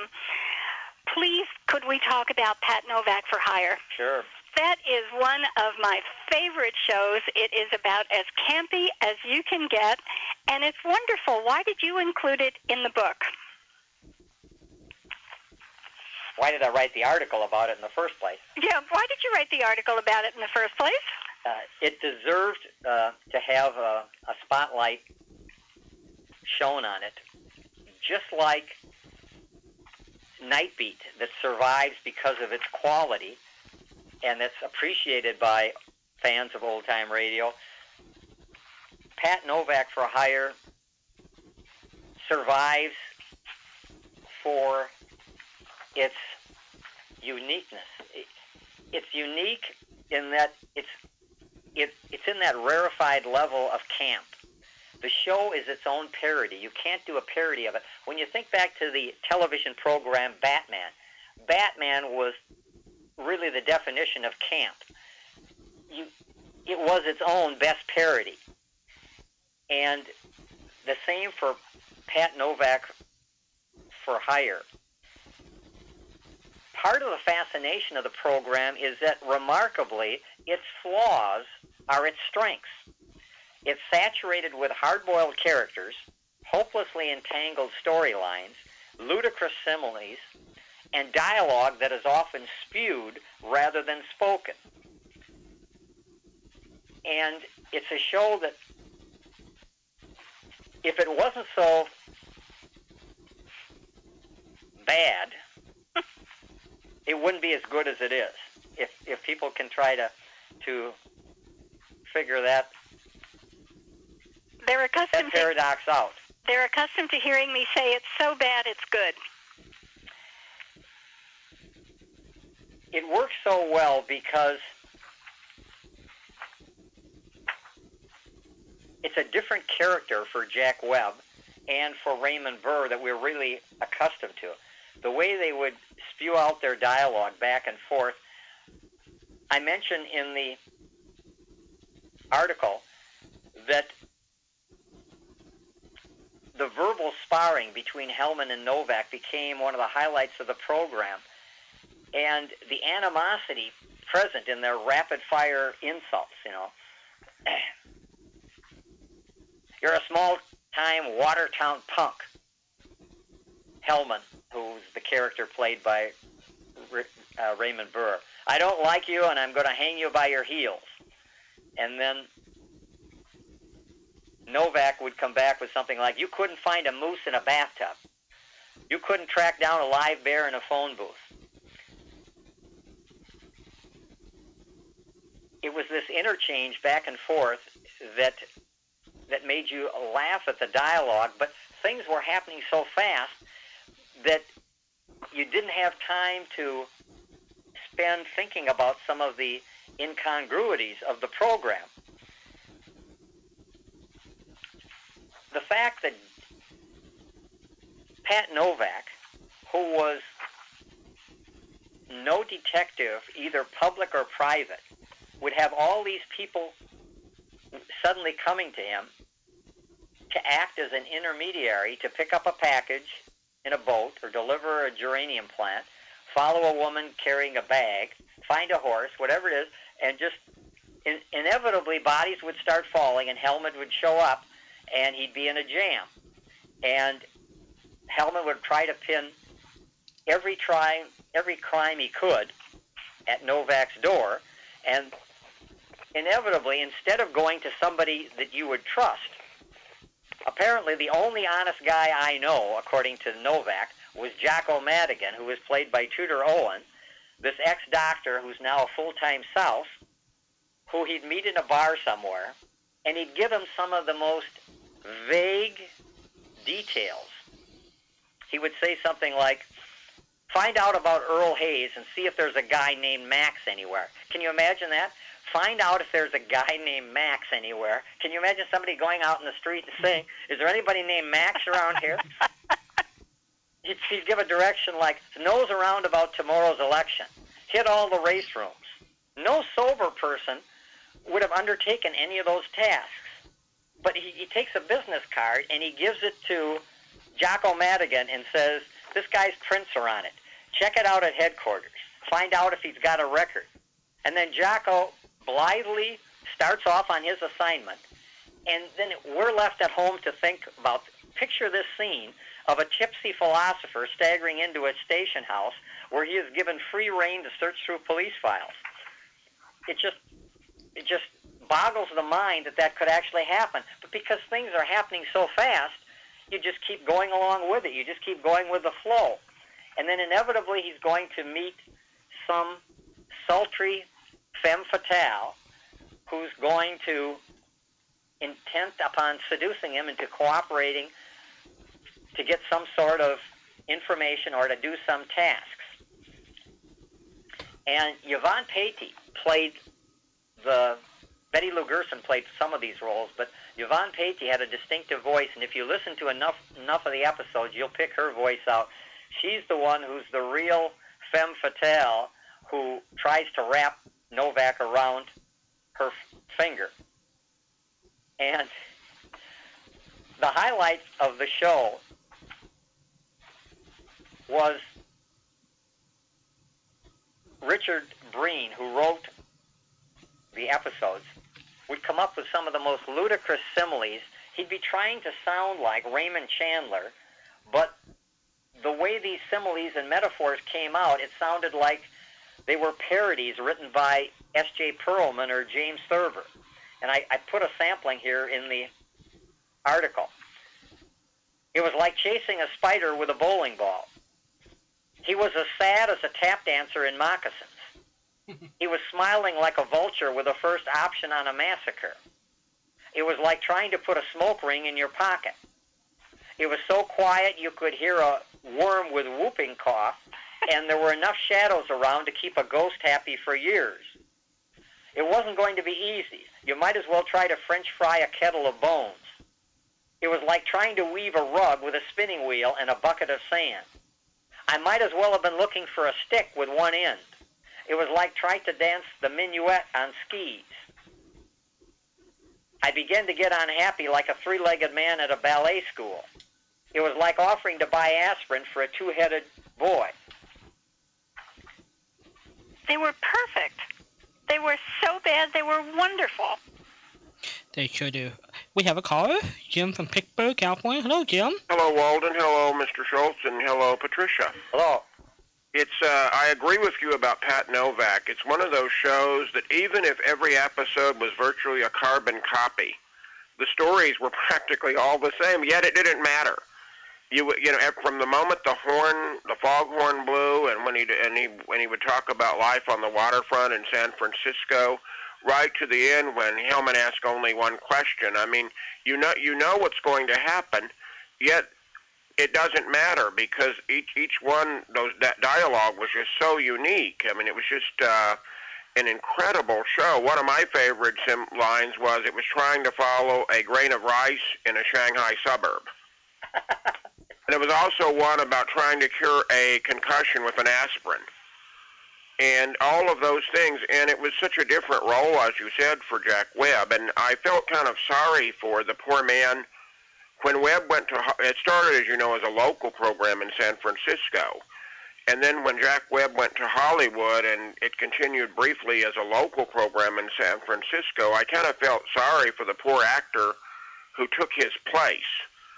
And there's one or two surviving episodes. I, I think his name was Ben Morris, because how do you top Jack Webb? Right. It's like after Howard Duff left Sam Spade. Right. Now, did you feel, did you, now there's only two surviving copies to my knowledge of the Johnny Madero series. Did you find the Johnny Madero series, uh, would you agree it was practically a carbon copy, or was there a few differences that you found? It was it was it was closer to this one than the Jeff Regan Mm-hmm. was. Jeff Regan was felt a little bit more into the because he was working for the Eagle Eye.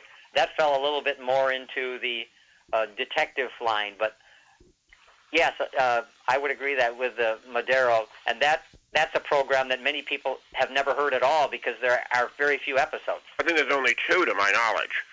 But it was interesting that they were both similar in one in one respect that uh, Novak relied on Jocko Madigan and Madero relied on Father Leahy, a priest, just to show how opposite in one respect the shows were.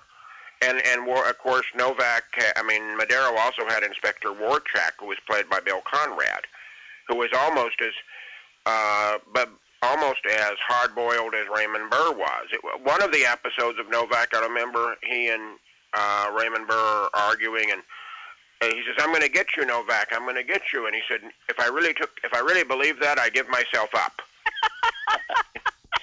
Something like that, and it was just uh, a great show. Two comments on uh, two other shows you talked about. I agree with you that Phil Harris was one of the funniest sit- sitcoms. Uh, my favorite in that one was the one involving the 1948 election, just before election day, when the kids are coming home and uh, they they get a bad mark from their teacher, and and uh, and says, why? And Phil's reprimanding the kids, and he says, why don't you? If you wouldn't get in this trouble if you'd listen to your elders. And one of them, I forget if it was Alice or Phyllis, said, but we did. Uh, and our teacher, and we did take your follow your advice. And the teacher said George Washington was the first president, not Petrillo.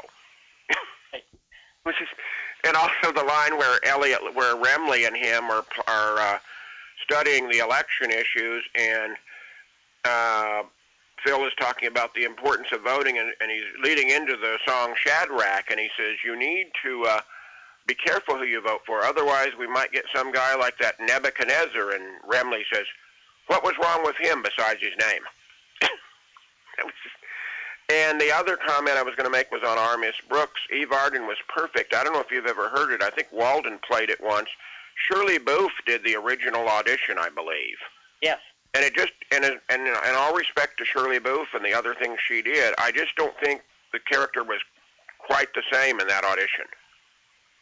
That's right. That's right. The the people made the right choice.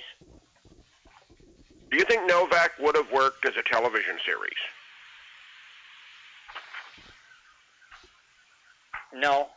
You're probably uh, right. No, I, I don't think it would have uh, would have worked, and and it's it's a persona of of Jack Webb that many people who are not that familiar with radio don't even know he had. They they just know him as the very uh, succinct, laconic Joe Friday.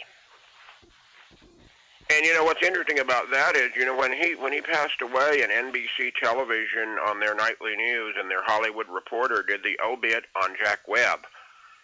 She totally missed the mark. They didn't even mention the fact that Dragnet had started out as a radio show. which was, uh, you know, when you think that there had there not been a radio show, there never would have been a television series. Yes, and the the radio show really set the tone for the procedural type of of accuracy that carried over into the TV show. Did he, in any of his later interviews and years, did he ever, to your knowledge, did he ever talk much about Pat Novak in any of his interviews or the character? Not that I'm aware of. I'm not either. But I agree with you. It was an excellent show. Anyway, good luck on your book and everything, and we appreciate talking to you. Thank you. Thank you, Walden and Patricia. Good night, Jim.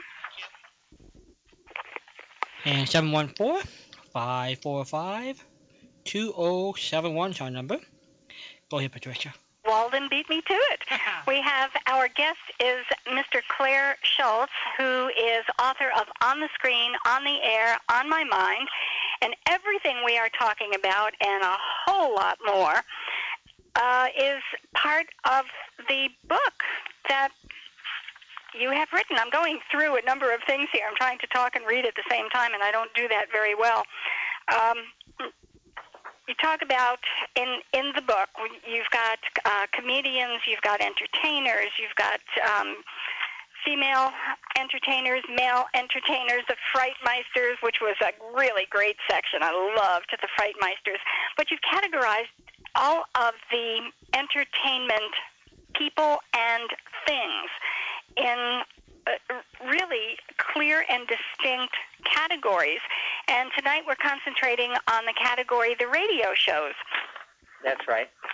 You know, I I think as I I look at the book when I was putting it together and even afterwards, I I don't think there's any book anywhere that accomplishes what this book does in giving it a giving readers even if they're not that well versed with this period, a sense of what motion pictures, TV, and radio were like back then, and what popular culture was like in the 40s and 50s. Uh, I think if if a person wants to get one book to give to someone, a nephew or a niece or a grandson or a granddaughter, to show them what entertainment was like in the 40s and the 50s and what growing up was like in the 40s and the 50s. And I get to that a little later when I talk about the Johnson Smith catalog and I talk about going to movies in a small town more on a personal level. If people want a book that captures that era, I don't think there's a better book that does it than this one. A couple of times people have asked about uh, for recommendations about good books to help them get up to speed with old time radio and old time entertainment. I'll call it old time entertainment because it's prior to uh, what people are accustomed to seeing today. And that was before we knew your book here, this one on the screen, on the air, on my mind, was available. So, from my perspective, and everything, of course, is opinion in the world, but I think mine is really important. So, when I tell you this is an excellent primer, it really is a great starting point for people who are just getting into the older forms of entertainment, and it's a wonderful refresher and some really interesting insights for folks who have been interested in old time entertainment for a long time. I mean, it really is a one size fits all, and there aren't a lot of books that can do that. And because the articles are relatively short, five to seven pages for the most part, you can pick it up at, at any time. Um, you can be before preparing a meal, you say, Well, I've got 15 minutes before, while this is on the stove or something like that. I think I'll read this article or that article. And you can pick it up any place. It's not like a novel that you have to read from page one to the back cover. You can read anything that catches your eye. And it's also one of my wishes that maybe some people will pick up a book and read an article about a, a show or a movie star and find a greater appreciation for that individual or that show, um, such as uh, Ozzie and Harriet. And I, I think that a number of people have just come, based upon the stereotypes that they've heard, they've come to brand the adventures of Ozzie and Harriet as an unrealistic portrayal of family life. And I decided to take a defense up after listening to all the Ozzie and Harriet shows I had to take a rebuttal to that by saying that such criticism is guilty of the same fault often leveled at the show, namely that it ignores the way things really were on that program. I think people have come to take Ozzie and Harriet, The Adventures of Ozzie and Harriet, and group it with Father Knows Best and Leave It to Beaver, The Donna Reed Show, and all these other shows, and they kind of picture them as being this is a view of a life where women actually, the complaint was with June Cleaver on Leave It to Beaver that she was always dusting and cleaning with pearls and and high heels and a nice dress and that type of thing that that wasn't the way things were in real life well i think if people listen to the shows ozzie and harriet shows they really will begin to picture that this actually was a fairly accurate portrayal of what happened in many homes. Ozzie himself was the the writer of many of the episodes. He was the head writer, and he actually based a number of episodes on things that actually happened at the home. And when you listen to the episodes like the boys planning to raise some spending money, and their struggles with their homework, their involvement with girls, uh, the involvement in two different obligations for the same day, uh, getting into fights after school, participation in sports. These were common things that occurred in many families. And the show really was about the battle of the sexes. Ozzie trying to cure Harriet of over exaggeration or being too curious or not making up her mind or challenging her to various contests. And that's what made the show so much fun. And yet the characters were very believable uh, Ozzie and Harriet were shown to be not perfect parents. They were erring sometimes, but they were caring parents who were sincerely interested in the well-being of their children. And the children, whether they were played by David and Ricky or by Tommy Bernard, Henry Blair, they demonstrated remarkable respect toward their parents. One thing that makes the show somewhat unique is that the comedy came largely from the situations, and the humor was almost devoid of insults or gags meant to demean people. And if you compare that with the fare of, of many comedy shows that are on television and also other shows on radio, it made them somewhat unique.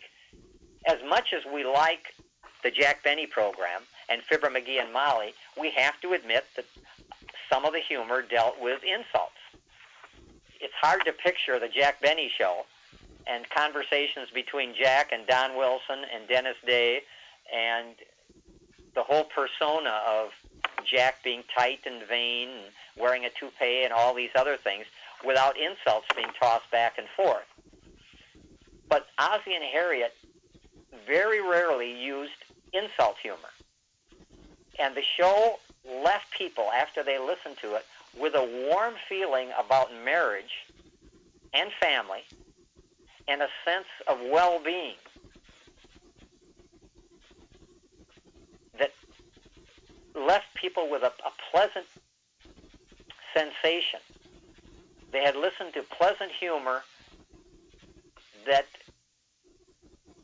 based main or was based mainly on the situations and some of the dialogue, and there was very little character assassination and name calling um, in the show. Once in a while, David and Ricky would call each other, you know, names. You know, they would insult each other a little bit, but that was very much a, a small part of the of the dealings with the show, and the show really stands up very well. I think some of the shows stand up as the best representations of particular situations. Like, for instance, the the March 13th, 1949 show. This is a perfect time of the year to talk about this. Just about every program did a show on income taxes, and this is income tax week. And they did a, a very good show on income taxes, showing the indecision of of Ozzie and Harriet both. Hers related to clothes, and, and his related to completing his income taxes.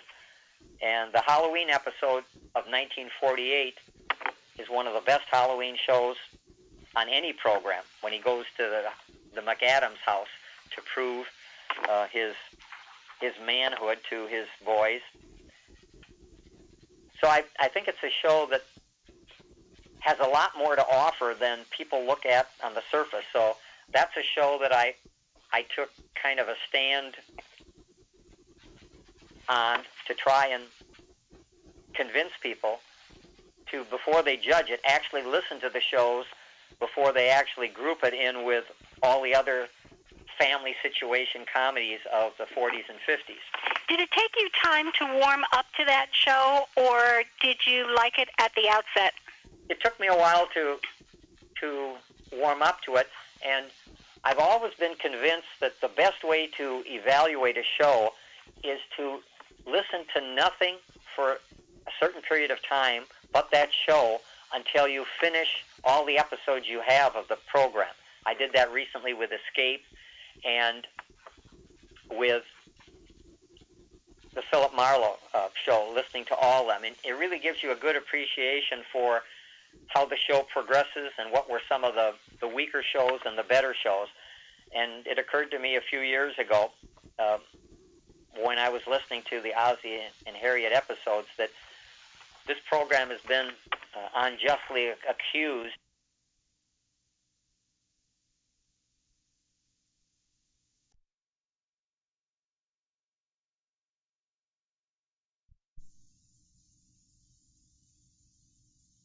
family life during that period, at least as I remember it. Certainly more realistic than The Life of Riley, uh, a show of that caliber. I mean, it would be unusual to find a Riley show where where the poor husband was such a dope all the time.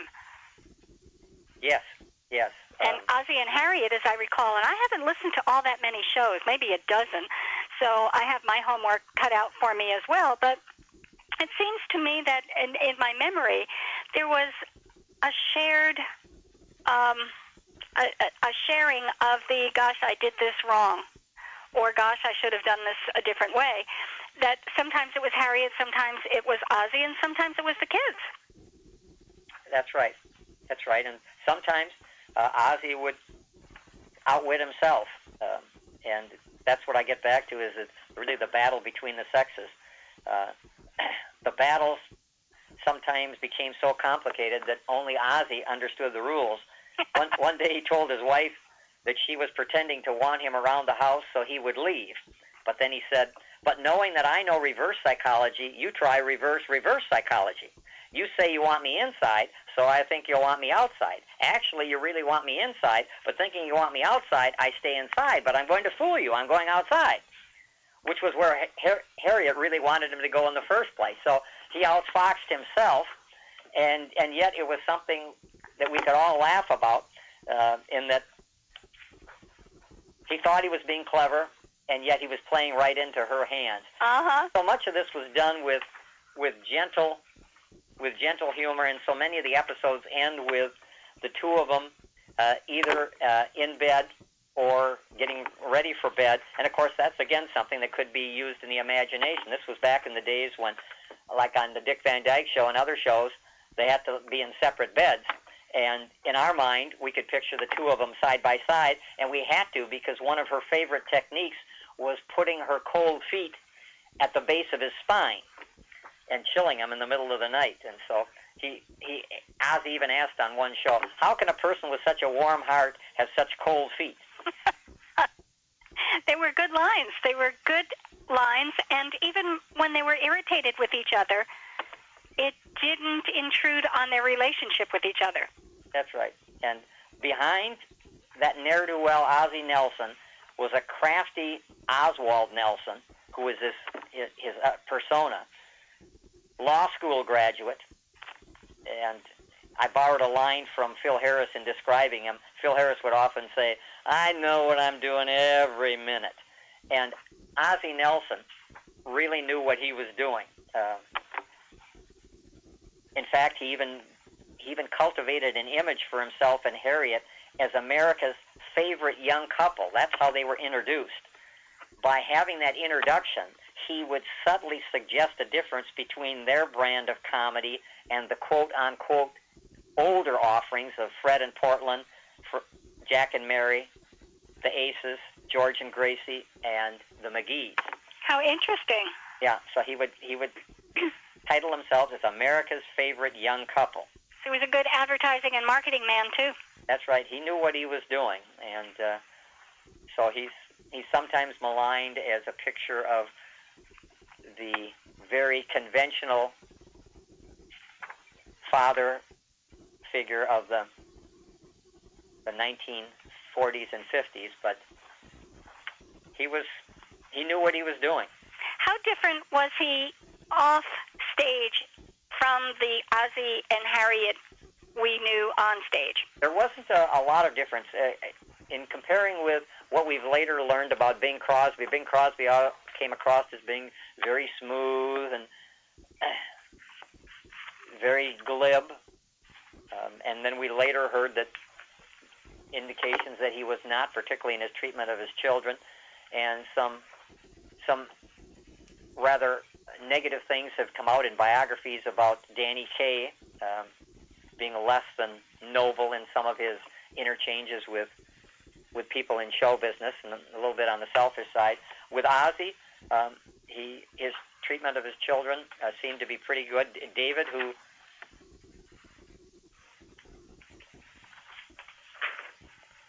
was just checking to see when actually he died. I think it was in January. It was very recently, yes. Yeah, I think around January. I think, in fact, I was trying to get his phone number through after the day before he died. So it was January.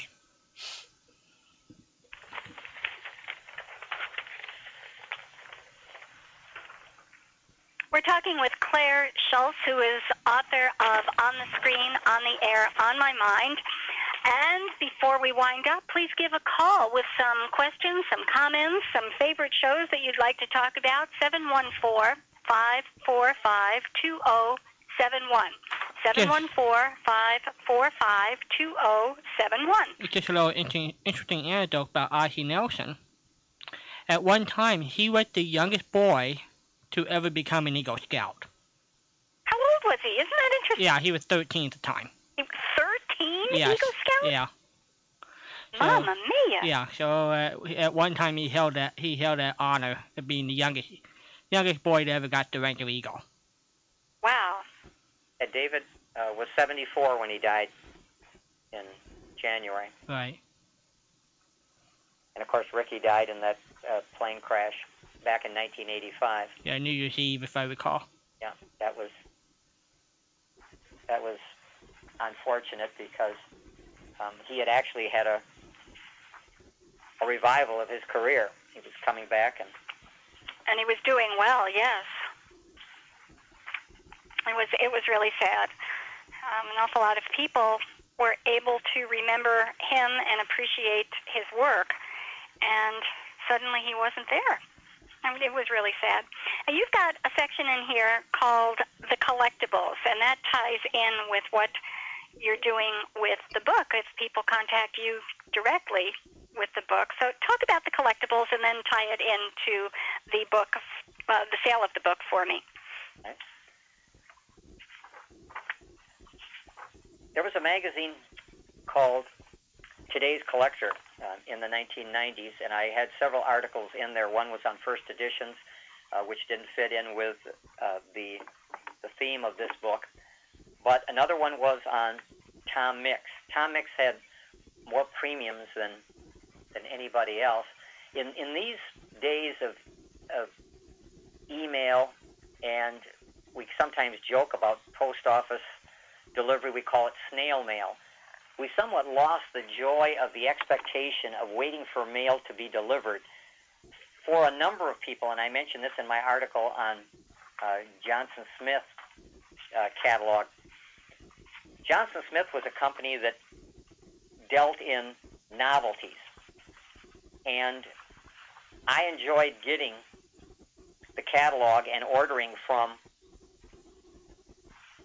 the catalog, and they would have all sorts of, of practical joke type of items, uh, puzzles, padlocks, uh, rings that you could buy, uh, hot toothpicks, sneezing powder, dirty soap, all, all sorts of. By dirty soap, I mean it would appear to be white, and then when you'd put it under the water, it would make your hands turn black.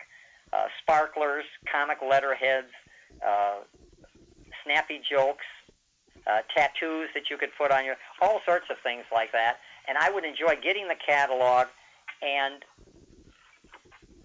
ordering items from the catalog. And because I live in Wisconsin and the headquarters were in Michigan, I would send a a money order out every Monday after school, and then I could count on every Saturday going down and picking up the mail and taking home this box of all sorts of treats. And I mentioned at the beginning of the article how nearly everyone can resol- recall some events of growing up when the sense of excitement and expectation reached its zenith. For some people, it'd be Christmas Eve or when going to a carnival. For me, the highest point of juvenile anticipation occurred when rushing home from the post office with a package of items I had ordered from Johnson Smith and Company. For a number of people, the real joy of those years was eating cereal, taking off the box top, and then sending in for a premium from Little Orphan Annie or from Tom Mix or any other Captain Midnight, any of the other shows. And I think we've lost because going to the mailbox now is, is a, in some cases, it's considered a chore to go to the mailbox because some people feel the only thing that's there is a bill.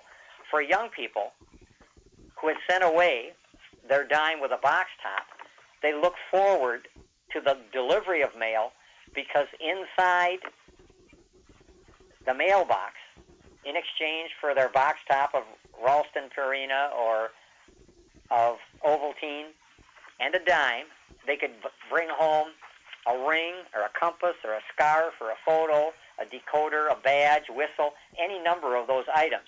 And I have a number of Tom Mix items in my collection, and I have a photograph of them to go with the article, and a photograph of the manuals that went with the various premiums. And these were used in the articles that appeared in today's collectors uh, back in the 1990s. But I abridged the article a little bit uh, to make it uh, fit in the constraints of of the other articles. So those were items that many people hung on to and kept for many years, and many of them are very reasonable now. And if you go to any of the internet sources and go in and type Tom Mix badge or Tom Mix compass or something like that, you can still get them. Um, and a number of the items were items that glow in the dark, and they still glow in the dark. I've got spurs that glow in the dark. I've got spurs that jingle, jangle, jingle, like the song says.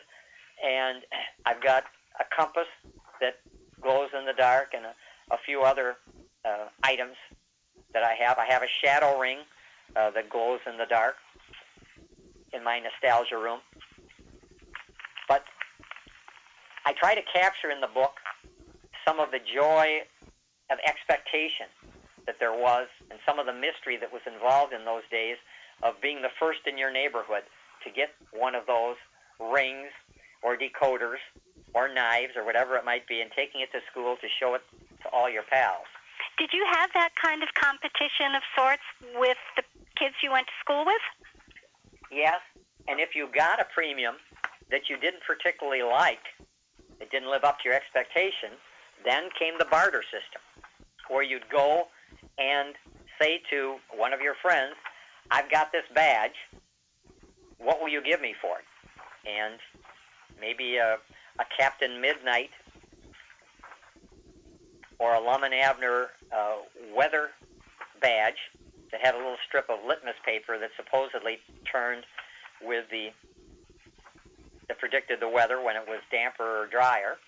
You maybe would trade a Lum and Abner weather predictor for a a compass, a Tom Mix compass, if it didn't suit your particular interest. Some of the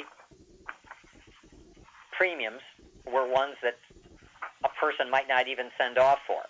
Um, I have in my nostalgia room some things that are a little harder to find. I have not only Roy Roger rings from the late 40s and early 50s, but I also have empty boxes of the Quaker Oats cereal that actually have the premium offer on the outside. And those boxes are harder to find than the rings because, of course, many people, when they finished with the cereal boxes, they threw them away. Well, that sounds reasonable that they would be more difficult to find. Uh, I have one question before we get to your nostalgia room, and I really want to, to spend some time with that. Did you really buy hot toothpicks? Yes. You did? I don't believe this. What did you do with them? Well, you know what? Hot. I, by hot, I don't mean stolen. Oh no, I, I understand that. I mean, it was like red pepper or That's you know. That's right. That's right.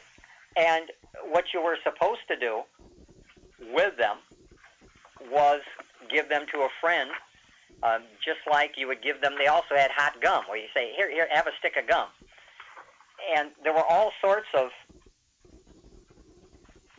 of little tricks that you would play. For instance, they had one uh, that was a you slip it on your finger. It was a little ring, but in the in the palm part, you'd go up to somebody and you'd be wanting to shake their hand, and you would it would give off a little buzzer, a little shock. Mm-hmm. And as I mentioned, uh, some of them, the word got around pretty quick. In the case of that one, what- it was called the joy buzzer, is what it was. Word got around pretty quick, and by lunchtime, everyone in school had been warned: don't shake hands with Schultz. You don't strike me as a practical joke person. you were a practical joker? Yes, yeah, and in fact, uh, I was I was voted the the wittiest in my high school class, and there's a photograph of me and my female counterpart, who was lived two doors down the block, Susie. I see her from time to time. She was the considered the the wittiest female, and next to my senior photograph is a quotation. Remember, I'm not always right, but I'm never wrong. And that's a one liner that I cribbed from a Johnson Smith book of snappy jokes. And then five pages later, I appear in a photo titled The Wittiest, and I'm grinning like the Cheshire Cat as I pretend to be grabbing for the waist of Susan. And she's standing on a chair and styling my crew cut. I had a crew cut at that time with an oversized comb. And underneath that photo, this caption should really appear. Comb appears through the courtesy of Clair Schultz, who appears through the indulgence of friends and family and the manifold offerings of Johnson Smith and Company. You really were a comic. Well, yeah, I was a, a card, so to speak, during those. I never would have guessed that. Now, today, when we talked for a few minutes on the phone, you told me. No, no, no. Erase that. I want to get to the nostalgia room in a minute, but you also told me we could talk a little bit about Tallulah Bankhead. Yes, and I also mentioned Edgar Bergen. We it just goes on and on. I just wanted to to mention Tallulah. This comes a little bit back to to what I said earlier about this book is a good book to give to people who hear about some of the people who have long since passed on, like Jimmy Durante. Uh, if they see Frosty the Snowman every Christmas, and they hear about Jimmy Durante, they say, you know, my grandpa talked about Jimmy Durante. What was it about him that made him special? Uh, if you read my article, you get a sense of what Jimmy Durante was like. I read an article that was published in Nostalgia Digest in 1990 about Tallulah Bankhead, and after finishing with the article, I said to myself, it wasn't written by me, it was written by another individual. It was well researched. But when I finished with the article, I said to myself, you never get a sense of what made Tallulah distinctive. Why was she considered a, a legendary person? Why was she considered such a, a character? And in my article, there are a couple articles that are brand new that had never appeared in any publication, like the one on Basil Rathbone and the one on Tallulah. I cite no less than a dozen examples of anecdotes of what made her so distinctive. She really was the the walking incarnation of, of camp. If you look up the definition of camp, it says deliberately artificial. And that's what Tallulah always came across as being. She came across as being a very affected actress. People thought that she was on all the time. They also accused Bette Davis of that sometimes, that she never was off. She always was performing. And in a way, that's the way Tallulah was. No matter where she was, she had to be the center of attraction. And she always thought that the kind of the whole universe centered around her. She thought that all of Tennessee Williams' plays were written by him with her in mind that she thought that Blanche DuBois, that was her character in Streetcar Named Desire. And Flora Goforth in the, the Milk Train Doesn't Stop Here Anymore, she thought that was her character. And she had a, a knack for being quotable. After viewing The Fugitive Kind, which was the movie adaptation of Tennessee Williams' Orpheus Descending, she reportedly told Tennessee Williams, Darling, they've absolutely ruined your perfectly dreadful play even if some of the anecdotes told about her are apocryphal, they live on because they fit her character. Everybody says, yeah, that, that sounds like Tallulah. And so I tried to capture what she was like by citing a number of, of anecdotes. When she appeared on Batman as the Dragon Lady, that was the perfect show for her because, as I mentioned earlier, Batman was its own parody. And you can almost imagine her in or out of character telling Adam West as Batman, Your cape is absolutely divine, but that ghastly leotard will have to go. Mauve just isn't your color, darling. A friend who had urged her to be on the program told her it would be camp. Don't tell me about camp, she snapped. I invented it. And she probably did. Um, the, the article that you wrote about Tallulah encompassed her entire life, um, as, which is really quite remarkable because it's in article length. But my my impression of her, having heard her on the big show on old time radio and having seen her in a couple of performances on, um, gosh, I don't even know where, but um, I, I got this impression that she was really a fun person to be around, that she was self-effacing, that she didn't mind being the butt of people's jokes, and that's really not quite correct in terms of her character. No, no, and she she didn't mind some of the things that went on on the Big Show because she her rival her rivalry with Bette Davis comes up in a number of the Big Show episodes, and sometimes some of the exchanges between her and Ethel Merman can get a little catty as they talk back and forth, but it's all in fun uh, with the the feeling that that's her type of humor. You know, she was described her introduction, if you remember, is the glamorous, the unpredictable. Now, I'm not sure she was that glamorous, but the second half to that, unpredictable, she certainly was. You never know what she was going to to say um, or do. You know, she she kissed President Truman's hand at Madison Square Garden before predicting victory over Thomas Dewey. Now that took a lot of audacity because just about everybody in the world thought that Thomas Dewey was going to defeat Harry Truman, Mm-hmm. and, or to drink champagne from a slipper in front of reporters in London. And she even pulled Greta Garbo's eyelashes to see if they were real. So, and she talk about stepping uh, on dangerous ground. She publicly called Joe McCarthy a disgrace to the nation at a time when the powerful senator could still wreck lives with just a casual slur. So she lived life to the fullest. Life couldn't pass her by. It had to go full speed just to keep up with her. Was she well liked by her contemporaries? Some, I'm sure Lillian Hellman, as I mentioned, was not a, a great fan of hers because of some of the the problems they had during the production of the Little Foxes. And she made a, a few enemies down the line, but a number of people did too. Truman Capote, uh, who was she was a, a friend of Truman Capote. Truman Capote made a lot of, of enemies in music for Chameleons and some of the other books that, that he wrote. Uh, they were kind of in that, that same circle.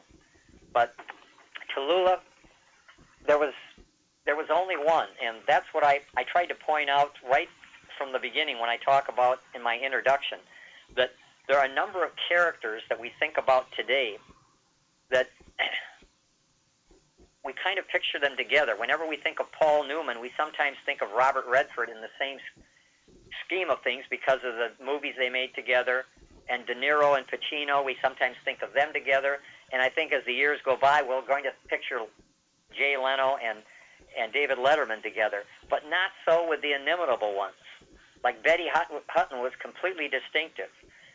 Tallulah was her own person.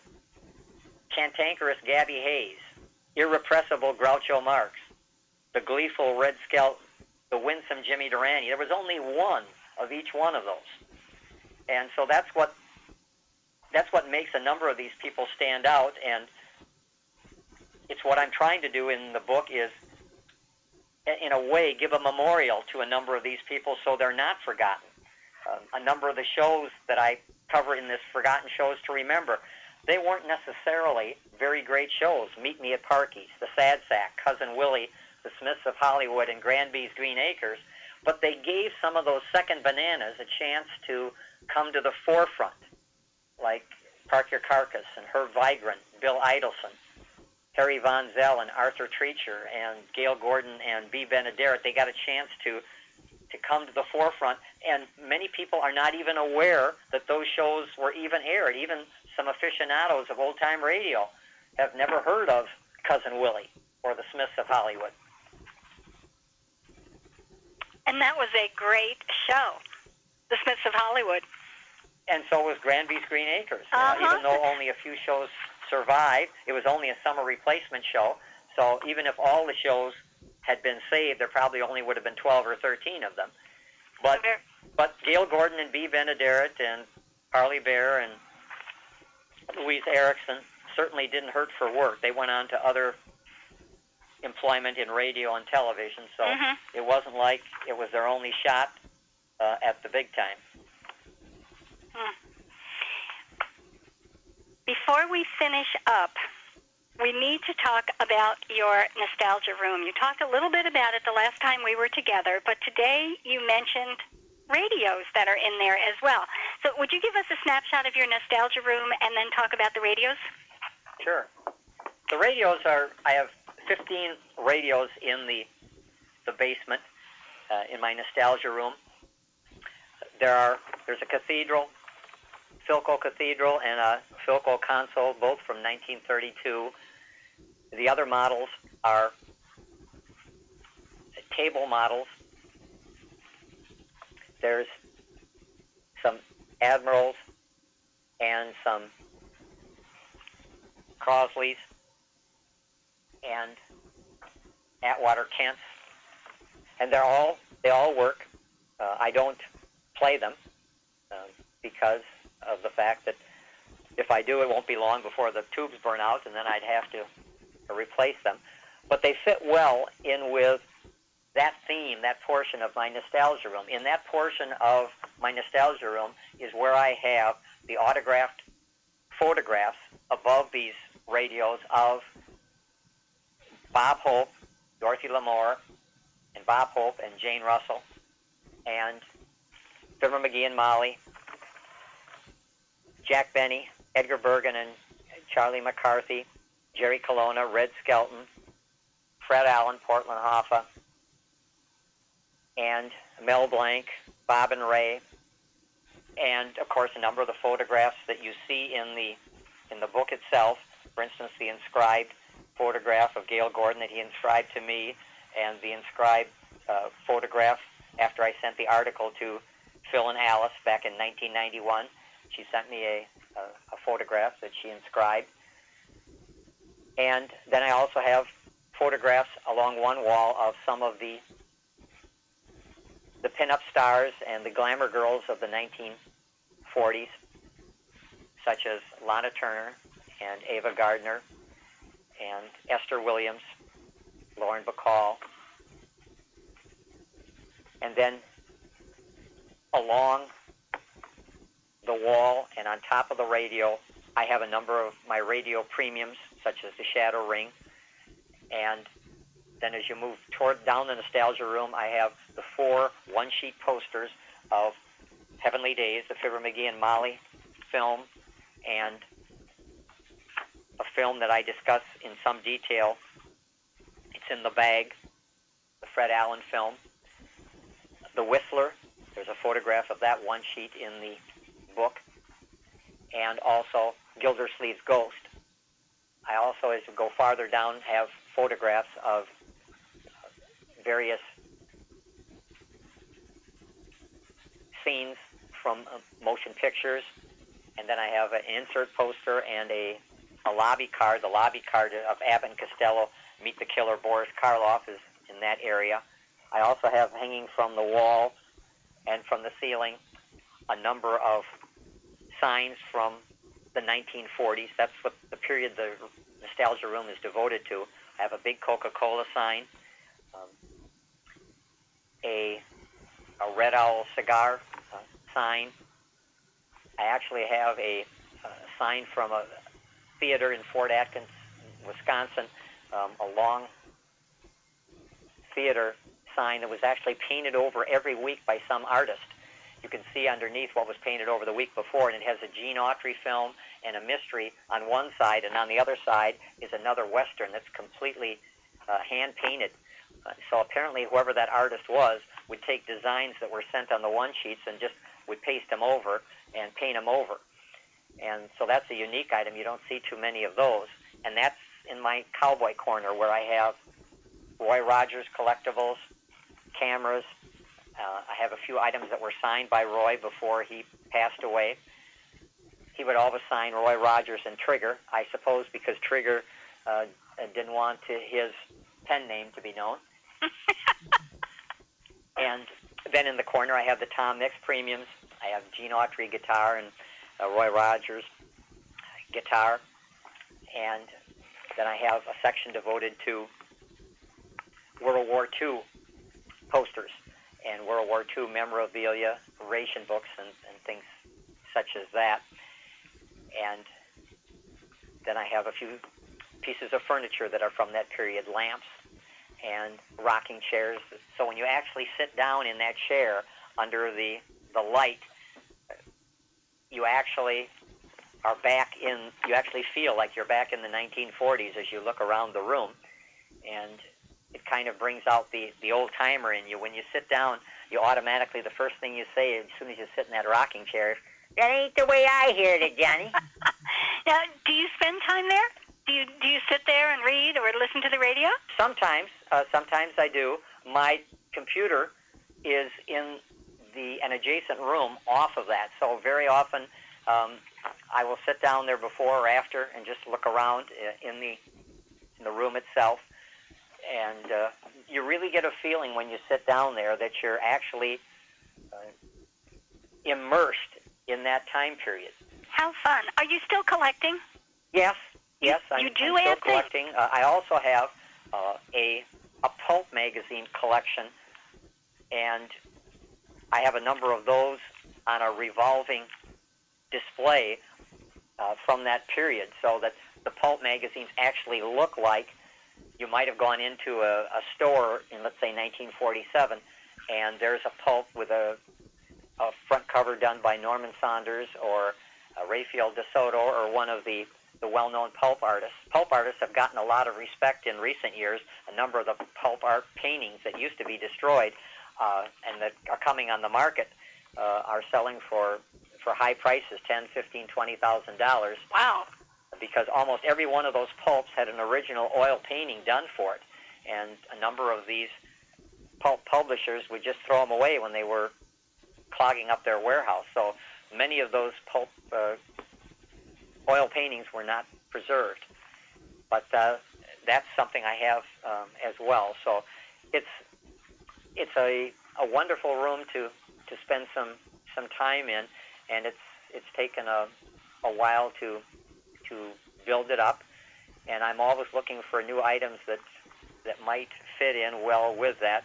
Uh, Hopalong Cassidy, I've got Hopalong Cassidy items, and so when I do online searches or when I go to shopping malls or antique malls, I very often am looking for items that fit in with that theme of the 1940s. How cool. Do you sell tickets at the door? I I wish I I could get somebody attracted to it, but uh, uh, there You'd have complaints from the neighbors for sure. that's right, that's right. Have and I keep them- suppose one of the first things uh, they would say is,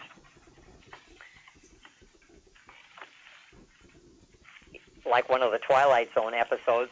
Some I I saw somebody go down into his basement, and that person never came up again. and what happened is the person went into another another dimension. They stepped into that nostalgia room, and all of a sudden they found themselves in Wistful Vista. Aha. Okay, so um, somebody has to pack a lunch. When when they come visit you, if they're going to be transported, they better have a picnic with them. That's correct. That's correct. Uh, This is great. Well, before we finish, would you please um, give some information about how people can get in touch with you and what happens if they order the book through you?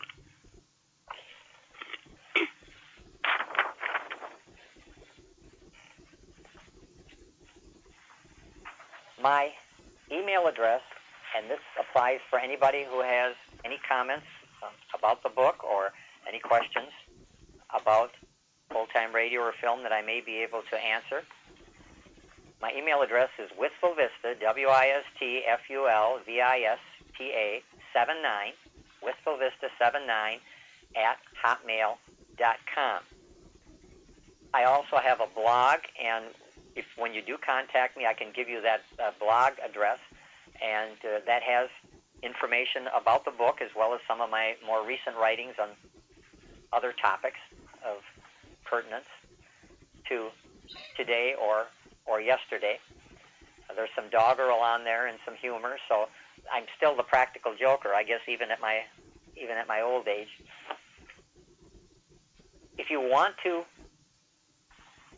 order the book from me, I can give you information about the cost. The cost would be $39.95, which is the same price as if ordering it from Amazon or Bear Manor. But if you if you do want the book from me, I will autograph the book, and you will receive an arcade card of a a movie star from the 1930 to 1955 period. And you will also receive a free Dixie cup lid with a photo of a movie, TV, or radio star so that you can actually touch the past um, as you're reading about the past. I don't think anybody who reads the book is going to feel that the money was not well spent, particularly when we consider what gas is going for and other commodities are going for that are here today and gone tomorrow.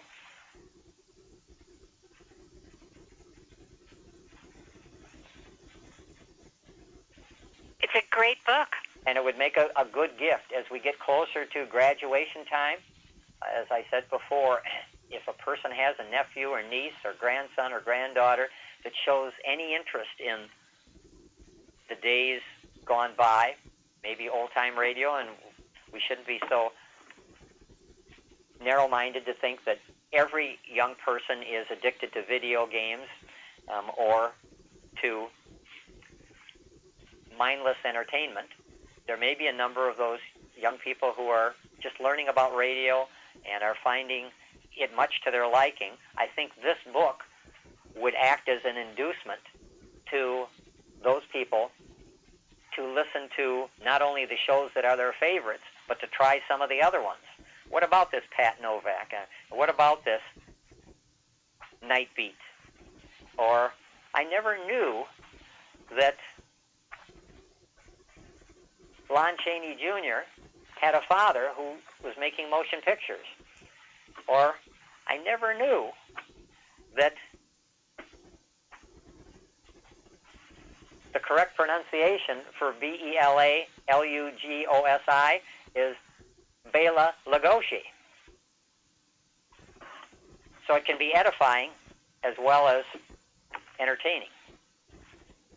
I know I mentioned early on, perhaps people are joining us late. Uh, as happens, people come and go in this show. They they show up in the early part and give us a call when they wake up in the morning.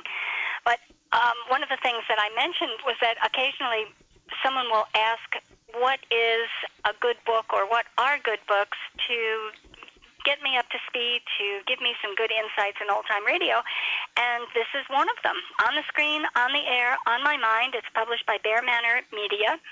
Bear Manor is um, one of the, probably the uh, specialty publisher um, of old time radio books. There are many more that they publish, but old time radio is um, a very dear part of their entire operation there. And that's uh, the organization that published on the screen, on the air, on my mind by Mr. Clair Schultz, who has been our guest tonight. And I thank you so much for spending this amount of time. We've we've had you for a very long time tonight. Normally we're finished uh, sooner than this, but you've been very gracious with your time, and I really appreciate it. Well, thank you for having me on, and maybe we'll talk again at some other time. I And hope I so. enjoy Uh, talking you- about the days of radio and TV, the golden era for radio, TV, and motion pictures. And if there's any interest expressed by some of your listeners after our conversation tonight, um, you can direct them to that email address, and I'll be happy to answer any questions they have. That is super. That really is very generous of you to do that. Um, so many times I have come to you and said, "Look at this! Now I've got I've got this strange situation that I can't sort out, and gosh, you sorted out for me." So, great source and great resource, and I really appreciate it. Thank you so much for spending the time with us tonight. All right? Stay on the line until um, Walden gets to switch us over. Okay. All right? Well, today is Fibber McGee and Molly's birthday, 76 years ago, and also the day that Marion Jordan was born. So we're going to hear for a few minutes, everybody. I pulled out the time when Les Tremayne sat down with Jim Jordan and talked about the really early beginnings, how Jim and Marion met, what their life was like. So we're going to hear that for a little while, while Patricia and I come back with you in a little bit. So here we go, back to about 1973. Well, here's Fibber. I think that the formative years of anybody in this business, any business, when you're unknown, are the, are the more important years, and those are the years I'd like to dwell on. Wonderful, Jim. Because those are the things, the things that happened then are the things that brought us to where we are now. True. Mhm. And they're so important. Where were you born? I was born on a farm five miles west of Peoria, Illinois. And uh, I always used to say that I was born at 7 o'clock on the evening of uh, November the 16th, 1896, on the top of Kickapoo Hill of poor but dishonest parents. I love the name Kickapoo. The That's Indian. true. Indian. That's right. That's the home of the Kickapoos. Poor but dishonest parents. Yes. Mhm. And Kickapoo Creek was a famous creek that leads into the Illinois River, where I played a lot when I was a kid. It was a couple of miles from our farm. Beautiful country. It is beautiful. And uh, on our farm, we had artifacts. There was a ridge, a particular ridge on the farm that had been evidently an Indian encampment. Mhm. And every time the field was plowed, the kids ran along behind the horses and the seal uh, plow and pick up the arrowheads and the They uh, were that thick. Oh, well, you- you'd find a couple Mhm. every, every time you do it. Mhm. And we found a couple of tomahawk heads and things things like that. I went to a country school till the seventh grade. I went to Norwood School, district number 65, until the seventh grade. And from the seventh grade, we moved to the city of Peoria. Mhm. And we moved right practically on the Bradley campus. Mm. And I went to St. Mark's Parochial School, Mhm. and then I went to Spalding Institute, Now, I'm a high school for boys. Oh. mhm. And uh, I used to walk to school every morning with a kid named Spike Sheen. Bishop Sheen? Right. No kidding. You, you floored me there for a minute. Yeah. we played basketball together, and we've been friends ever since. oh, he's quite a man. He certainly is. A A beautiful man, to an educator. done for me. Marion was born and raised about three miles from our farm. Did you know her as a boy? Well, I knew her older brother went with my older sister. So the families were knew each other, Yes. and and the, and the Driscolls. Her, her maiden name was Driscoll, and they were we were farmers and they were miners, Mm-hmm. coal miners. And Me in the schools and all this time, there was always the big deal between the miners and the farmers. They're, Oh. they're always fighting. Uh-huh. The kids. The rivalry. Oh, yeah. For the ball team and Oh, all that stuff. That's Yeah. right. I just want to uh, interject a, a little thing here, Jim. Uh, for the people who are going to research this years and years from now, Marion, whom you mentioned a moment ago, was Molly in Fibber McGee Yes, and Molly. Yeah. And uh, the families knew each other. In fact, uh, I, I remember going a couple of times to her school on a on a hay rack in the evening with a whole Yeah. crowd of people to to a school entertainment, and I saw her perform. She sang and danced. and I can remember that. Now we were about probably 12 or Yeah. 14 at that time. Gee, your life, your early life was real Americana, the thing that is almost gone now, if not Yes. gone. The hay rides and the creek and all that. Across the street from this Catholic boys' school that I went to was Catholic girls' school. Mm-hmm. And she was then going there, and I saw her a couple times then. Mhm. And later we met at choir practice, uh, and we, we had I had a trio fellows that sang, and we were all interested in voice. We were all studying voice. This was after we were out of school, and uh, we met at choir practice. We were ultimately married. Prior to the time we were married, I went in vaudeville, and she taught piano. We were married on August 13th, 1918, because I had three brothers in the service, and I'd come in off the road in April and got a job carrying mail. And the man on the draft board, who lived right on the corner, very fine elderly gentleman, assured me that I would not be called.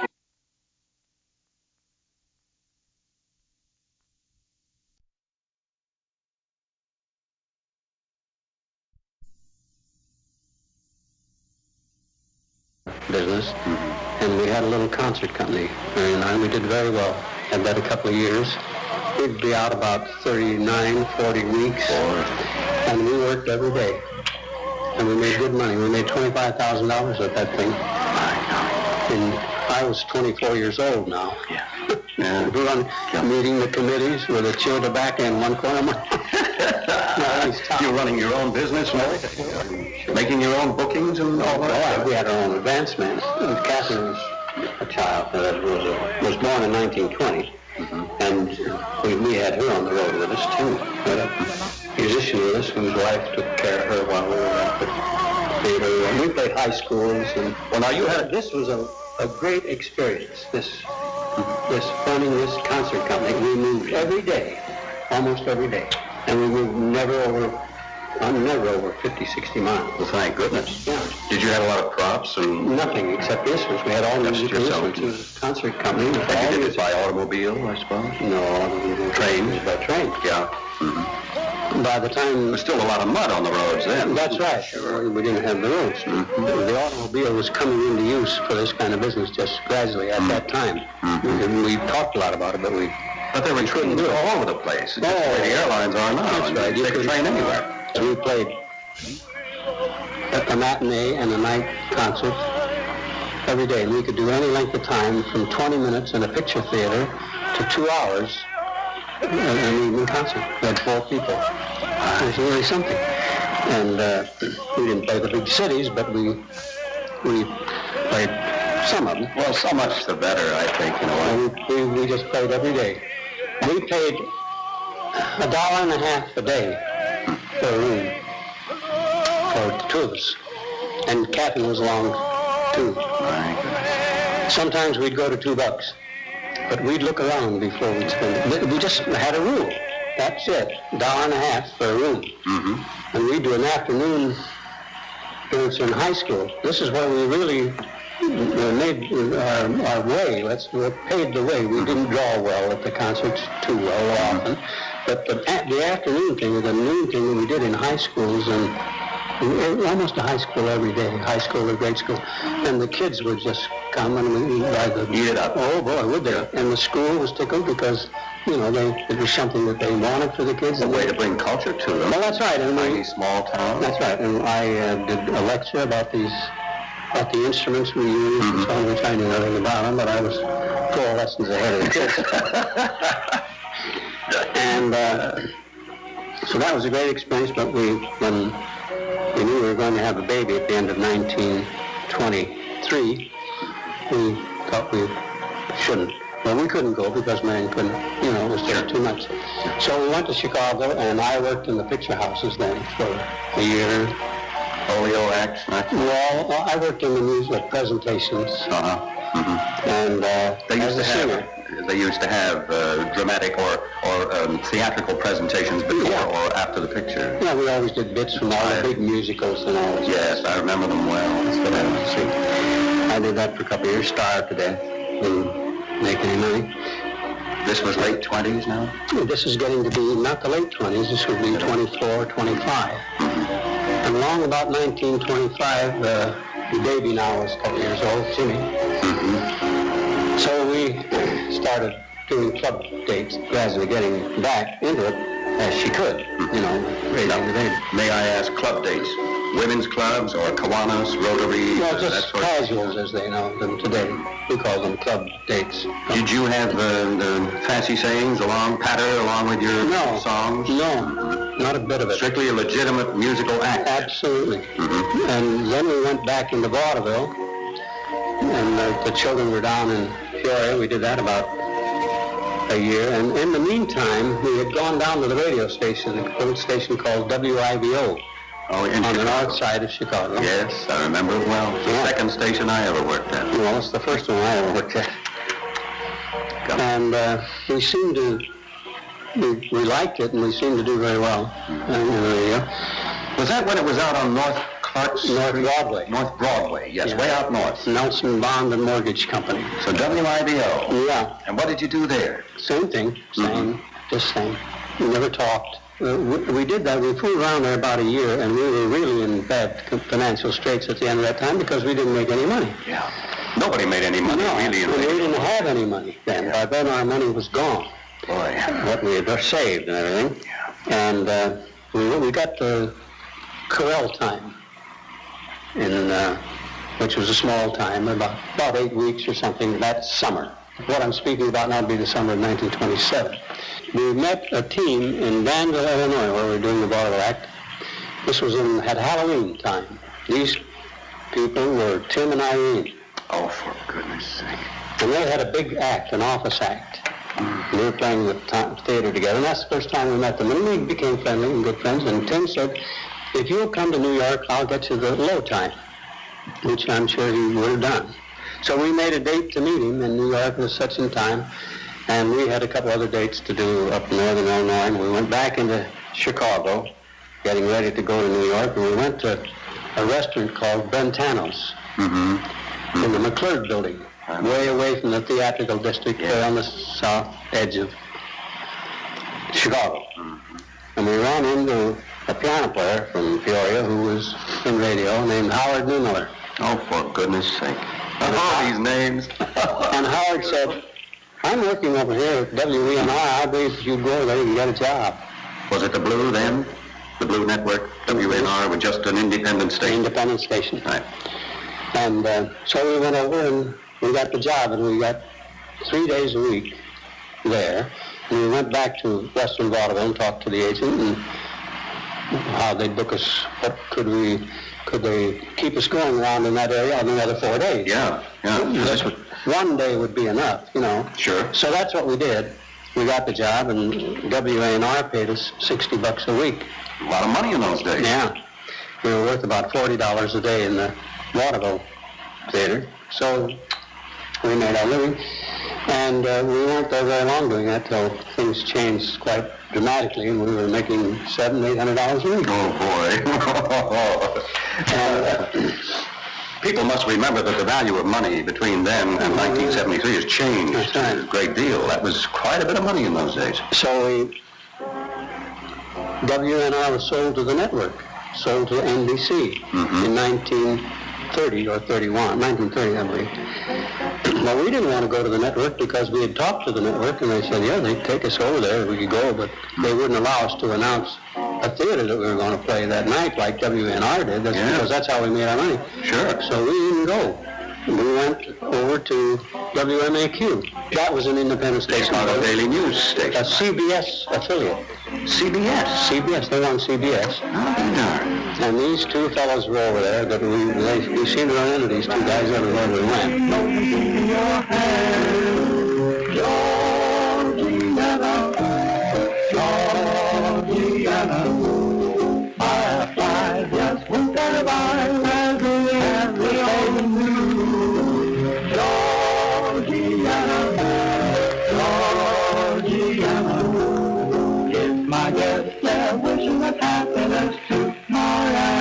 Prior to this, uh, a year or so before this, well, be longer ago than that, be about 1926, I guess. Um, they, they were going to hire a team at WGN. This is when we were knocking around Chicago before we went back in vaudeville that this happened. And so we went over and tried out for the job. And these two fellows tried out, Correll and Gosden and Charlie Correll's from Peoria too. I'll be darned. But he was a lot, he was older than me, and we later became very good friends. Hmm. But his, I was a friend then of his younger brother, Bryant Red Correll, because he did magic and he was on with the amateur shows and all. Fantastic how Peoria How it gets into the act. Yeah. So they eventually didn't hire us, they hired them.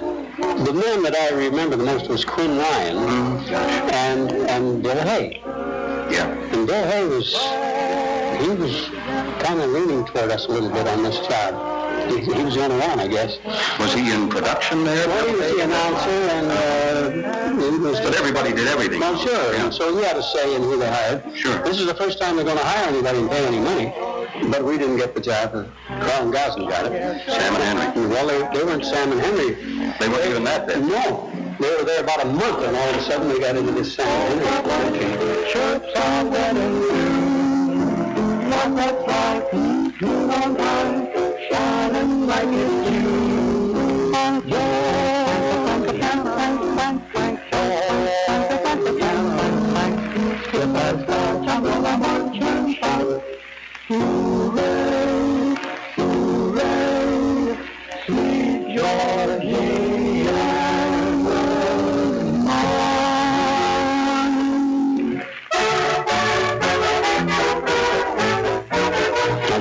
1931 now when we went over to MAQ because we didn't want to lose our income that we were making from announcing the dates over at NBC. Mm-hmm. So we went to WMAQ Over on the river. over on the river, and we went on about uh, six o'clock at night, I think it was, every night. And who who followed us? Amos and Amos and I. Boy, that was a real prime time duo. They were on the CBS radio station. I don't know if they went out over CBS in Chicago or not, but they went out all over the country over NBC. From a, NBC. From a CBS station. Right. Gee, it was all mixed up. And we were on the CBS Yeah. network. I remember this sort of thing going And on. we were, but our, our, uh, we didn't do as well going to the theaters then as we did. We did all right for a while. We had to build it up again over Yeah. the way we had it from WENR. Well, anyway, we were there six months. And during that time, the man who owned the station died. His name was Strong, I believe. NBC bought that. He was 32 and sometime before we moved over to NBC. They, they paid us uh, $200 a week. And the reason they did that because Marion was a union piano player, you see.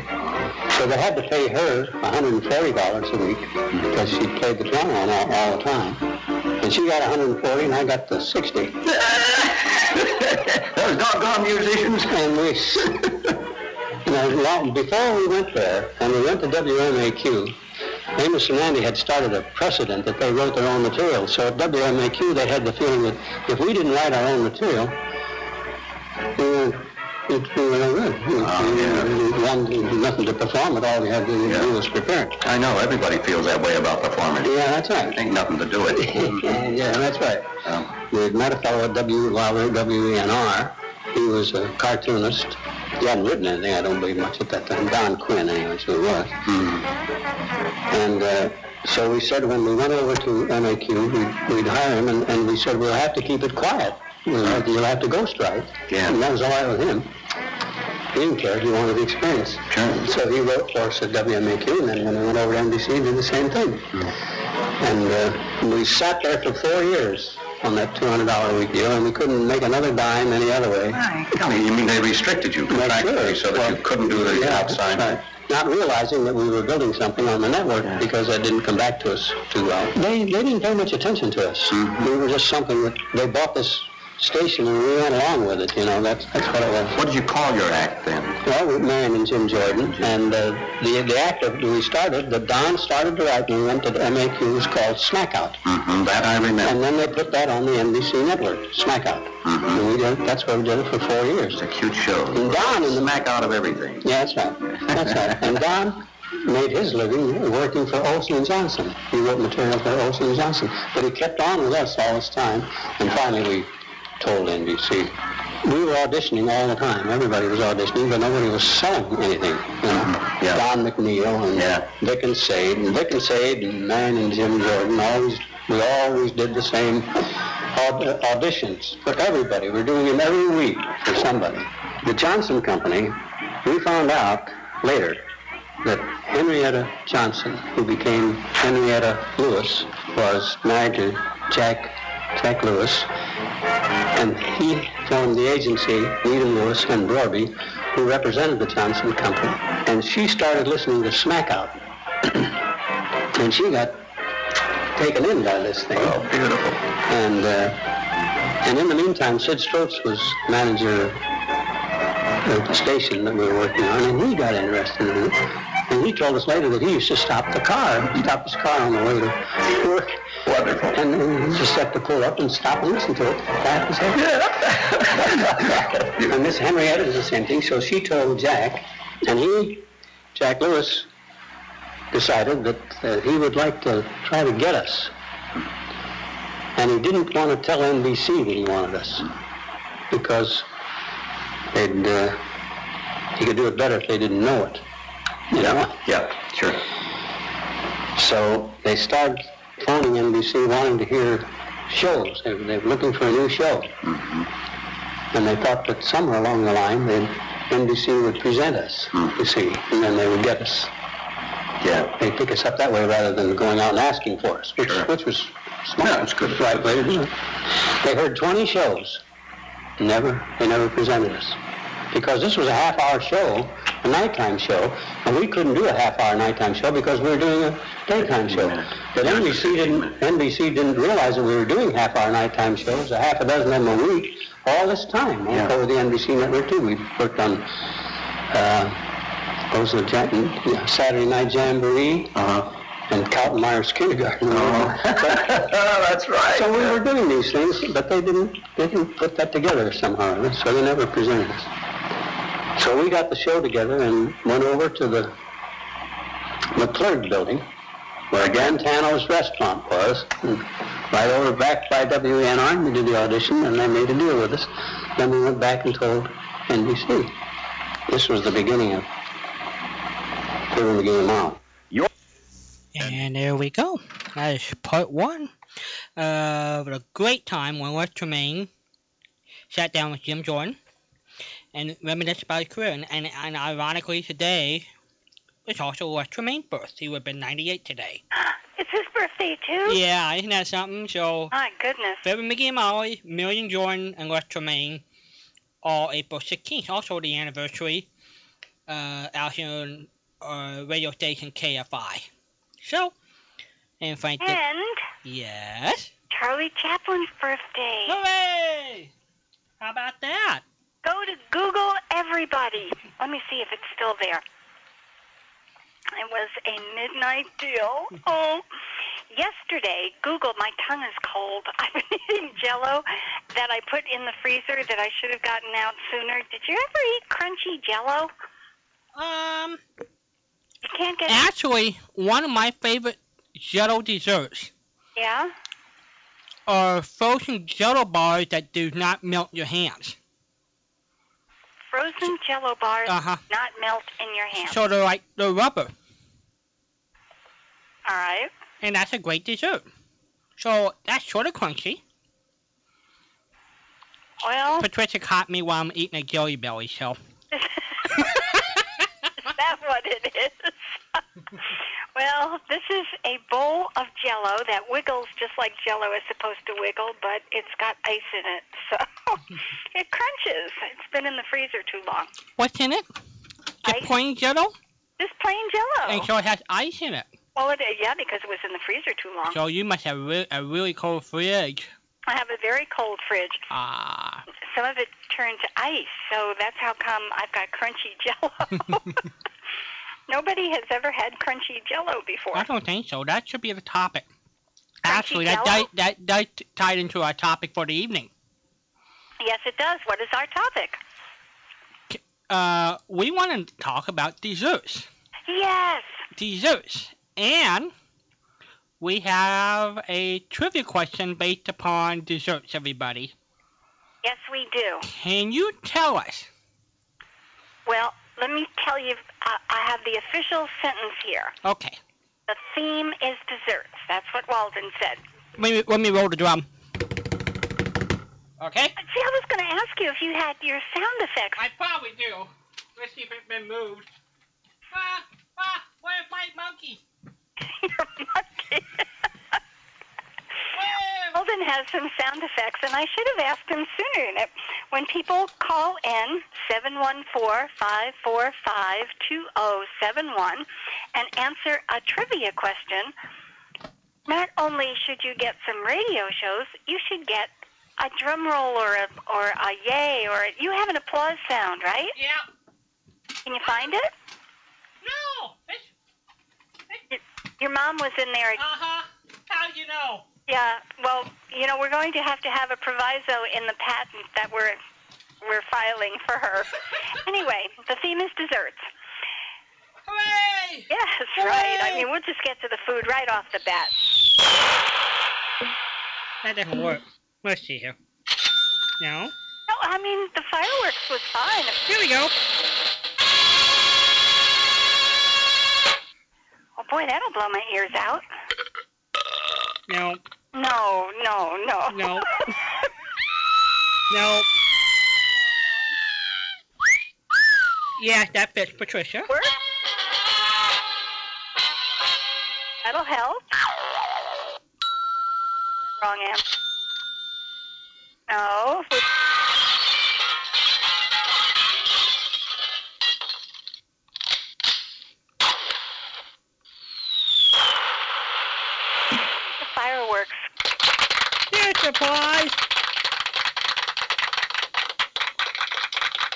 Only got three more buttons to go. Let's see. I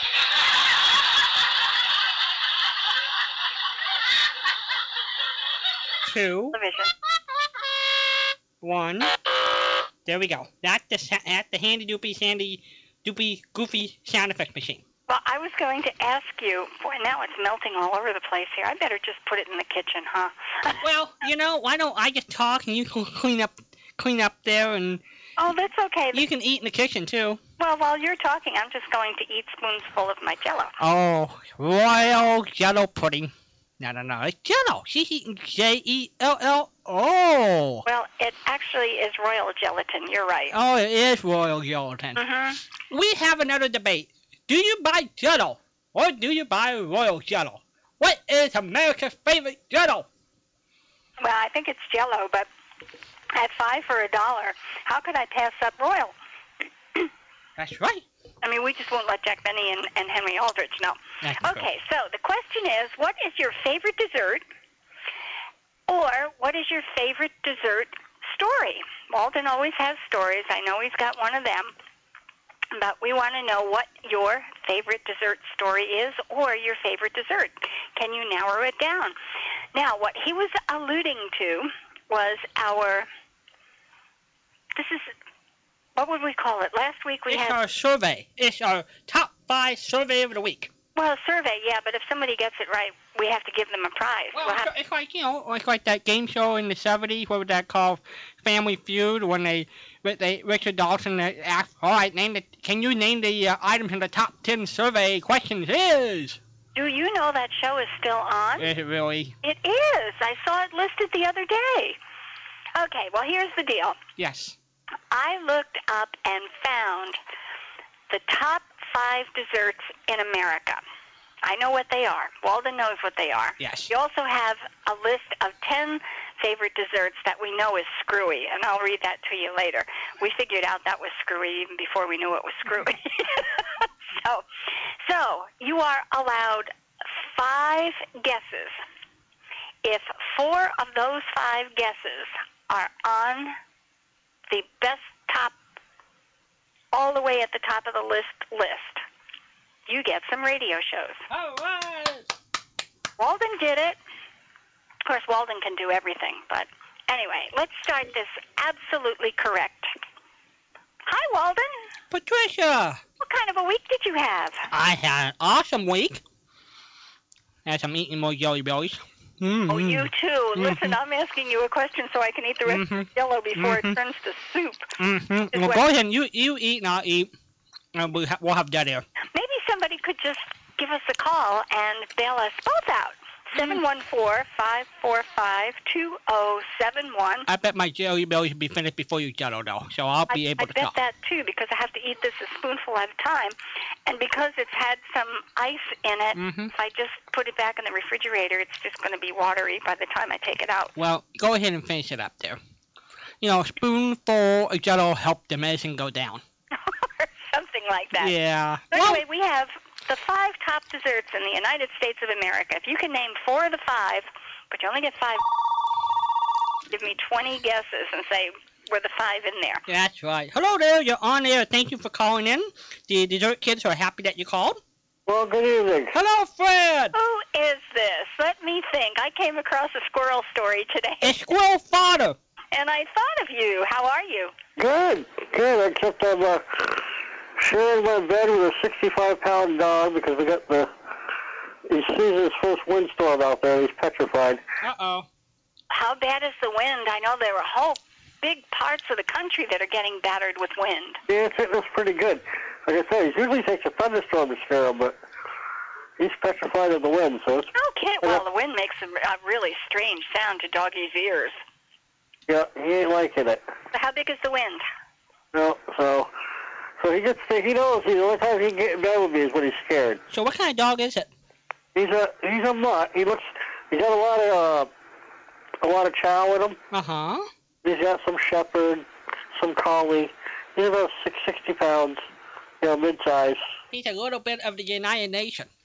Yeah, And what color is he? a pound dog. What co- what color is he? Oh, I'm colorblind. Oh, that's that's right. Well, he could be anything then. Yeah, he's. You know, he probably he probably he probably polka dot red with blue stripes. he's almost like a oh like a shepherd, Uh huh. dark shepherd color. Oh yeah. Uh, He's definitely unique. He's Fit- definitely unique. Fits He's your got a unique- personality. He's your dog, so that automatically. now, I I need to. If you could put the dog on the phone, please. We need to tell him about the squirrel and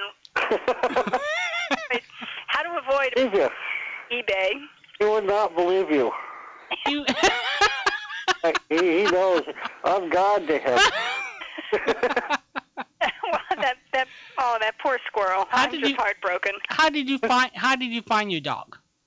Oh, I went to the pound, and uh, it's actually it's an interesting story. I uh, he does this thing where he uh, instead of uh, kissing, he likes to push his face into your face.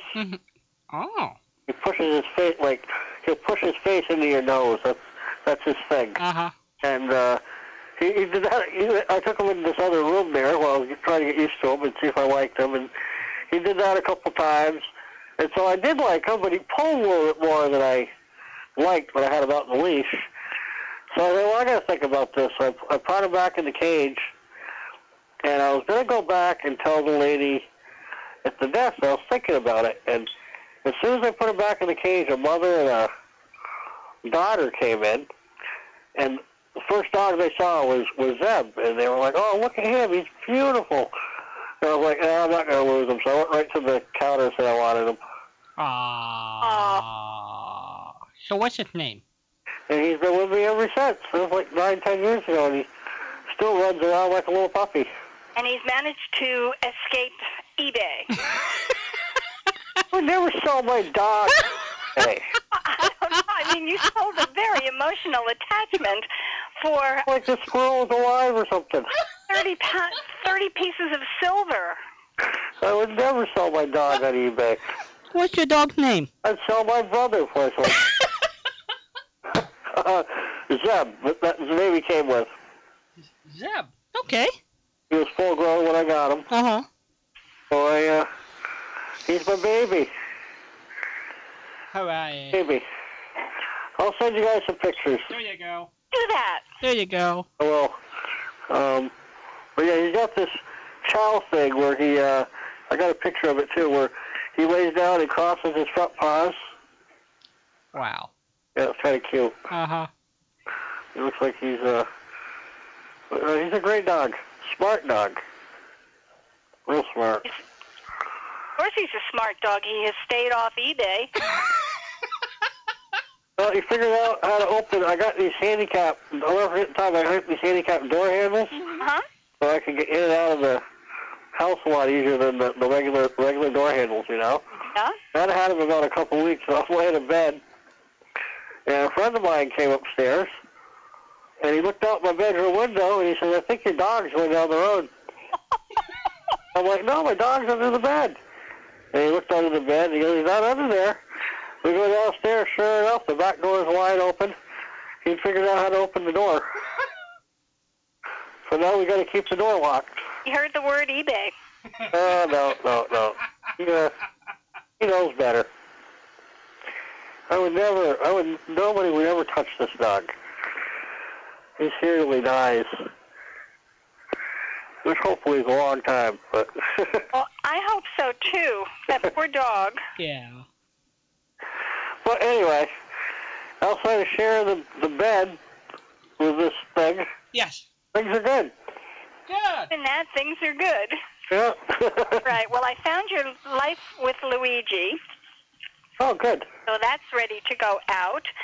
Um, and I'm giving you an opportunity to add a second item to the envelope. Oh well, okay. Who was Popeye's girlfriend? Oh, oh olive oil. Oh, oh, Oh, oh, you know, I'm oh. going to have to harden up my questions ah. here. That was way too easy. Really? Oh, really? Yes, it was. Okay, who was Popeye's arch rival? Ah, oh, Brutus. Wrong. Brutus. No. Yes. No. Yes, it was. You know who it was, Walden? I thought it was Brutus. Yeah. It was Brutus. Right, it wasn't Brutus. Who else did he fight every week? I don't know. We well, it can't be Wimpy. No, it's not Wimpy. Can't be olive oil. No, Olive oil. that was his love. Um, I'm Popeye the Sailor Man. I'm Popeye the Sailor Man. Somebody out there knows it. What would you like me to add to your envelope? Because you knew olive oil. oh boy. Uh, I think you sent me just about everything. You did, but there's um no, I don't think so. Uh, pretty close. um, I have no idea. Just surprised me. Look up what you sent me and surprise me. Surprise for me. okay, I will send a surprise. Are you in the mood for um comedy or westerns or detectives? Well, if there's any westerns you haven't sent me, I'll take them. I don't believe there is, though. Well, I haven't kept a good list either. I've got Um, the Westerner. Cisco Kid, did I send you the Cisco Kid? Well, I don't. Maybe not. Cisco Kid it is. That'll work. Okay, Cisco Kid for Fred. Okay, Cisco. Oh, Pancho! Before I go, you're talking about desserts, right? Yes, yes. You can you figure out our top five survey? No, no, no. It will definitely not be on your top five. Okay. What uh, oh, is? Oh, strawberry shortcake's probably on there. Strawberry shortcake isn't on there. How oh, interesting. Oh, huh. Nope. Nope. Not didn't make the list. How interesting. You know I- what? I that's a good guess, Fred. You you're right. If- I would have had that one as number five, but that's not what made number five. Oh, But if it's not even on the the incorrect list. I like strawberry shortcake too. I do too. Yeah. Yeah. Do you have a des- um a dessert story? Yes. Why Um, doesn't that? and you'll never find these anymore.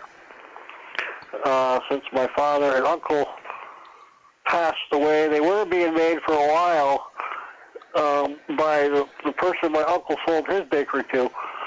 Um, but he has since got out of business. Uh, my grandfather came up with the recipe. It was his own little invention. Uh huh. and they're called hi-hats. And what they are is picture a round piece of chocolate cake, okay, uh, like a cupcake but bigger, Uh huh. Probably three times the size of a cupcake, with a little in the top. It's rounded out a little bit, so it doesn't. It's not flat on the top, kind of like a little hole type thing. Okay. But we just lost power for a second. The dog didn't like that. Um, if I go out, so we lost power. I'm on a power phone here. It just flickered. Uh, anyway, and then around the outside of that, they had this special. It was like a white type frosting. I don't know how to describe it. Not butterscotch, but it was a, a special type of white frosting with chocolate sprinkles around the top of that, around the outside of that. And then on top, where that hole is in the cake, was another gob of frosting. Kind of looks like it came up like the Cool Whip You ever see the cool Whip cover how it comes up to a perfect tip? Uh huh. It has the frosting like that on top, and you top it all off with a cherry. I think I'm having the vapors. oh, my goodness. Oh God, they were good. Oh, oh yes. They're Oh, absolutely yeah. delicious. I used to live for them as a kid. oh my goodness. Oh, it sounds wonderful. So do you have the family recipe? Oh, I wish I could find it. I know he's got them somewhere. Um, and that's one I would like to find. My, my brother wants to find them all and do a uh, a book. A Vermont cook, a Vermont baking book. Yeah, 'cause he had a bunch of them that he made, my grandfather made. The only problem with his recipes, though, are and and uh, they're uh, they're like they're not one dozen donuts; they're eight dozen donuts. And you would think, oh, you just divide everything by eight, right? Well, it doesn't come out the same. Well, I guess you can just tell in the book, uh, dessert, uh, s- treats for a party of eight. Yeah, something like that, I guess. But what my brother wanted to do was try to get the book, get the recipes, and then maybe fiddle with the amounts a little bit and see if he can figure it out. Yeah. How to pair it, because I mean, Dad had all kinds of stuff. You know, he he had his own. Uh, I mean, he used to make uh, just plain donuts that to die for. So when somebody sells a bakery, do they sell the recipes with them? Yes. Great question. Yes. They uh, do. Okay. Well, I mean, depending, it's usually like a pack. It's a deal. Mhm. You know, if you want to buy them, it probably costs more. Just like if you go into a business and you want to buy the name. Mhm. You know, Yeah. a lot of times the businesses It makes sense. Yeah. tell you the name, but they'll, they'll charge you more for it. Right. I know when Dad sold the bakery, when he sold his, he sold it all. He sold the recipes, the machinery, the whole nine yards. Oh. Him and the bakery, everything. Um, Is it still running? My uncle did too. No, no, uh, it didn't run very long. Dad's bakery did not run long at all after he sold it. Matter of fact, he sold it once to a guy who ran it into the ground in 18 months and got it and bought it back dirt cheap. Like I don't remember what he told me, but it was it wasn't even a quarter of what he paid what he sold it for. Built it back up, resold it for the same amount within two years. Wow. Yeah. So, Uh, so do you have a bakery in, in, in town anymore? No, we don't. Well, yeah, well, I think you want to call it a bakery. It's, uh, these people got this French restaurant in a bakery, but it's a very high class. It's more like a bake slash wine shop. Huh. Interesting.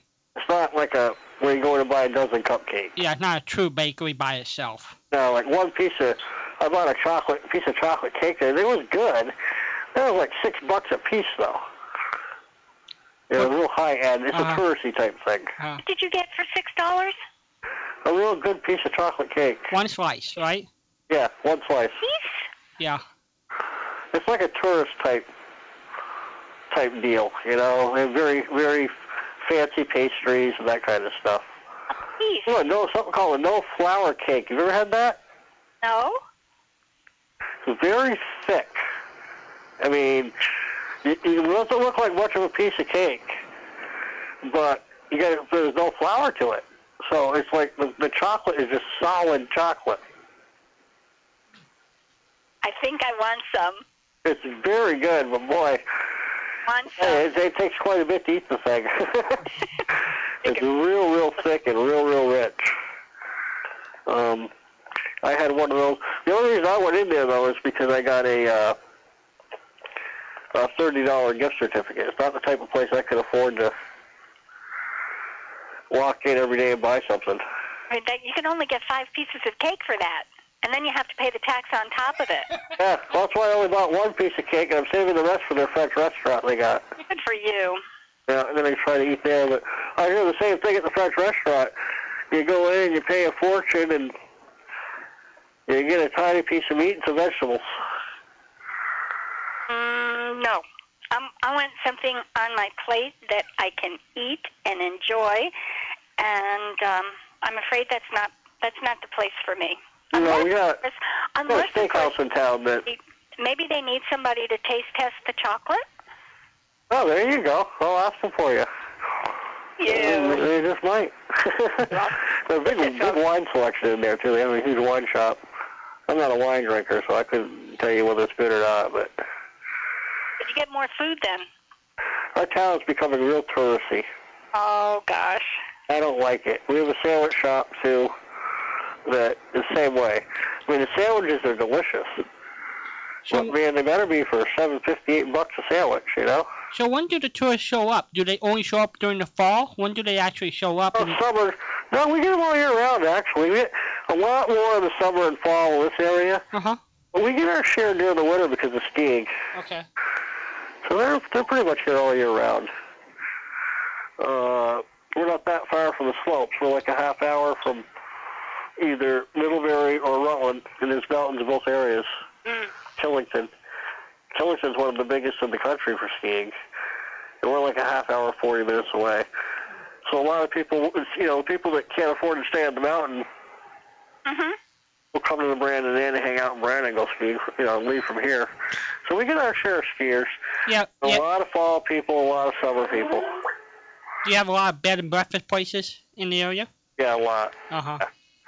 A lot of bed and breakfasts, a lot of little inns, you know, Uh-huh. That might have four or five rooms available a night, that kind of thing.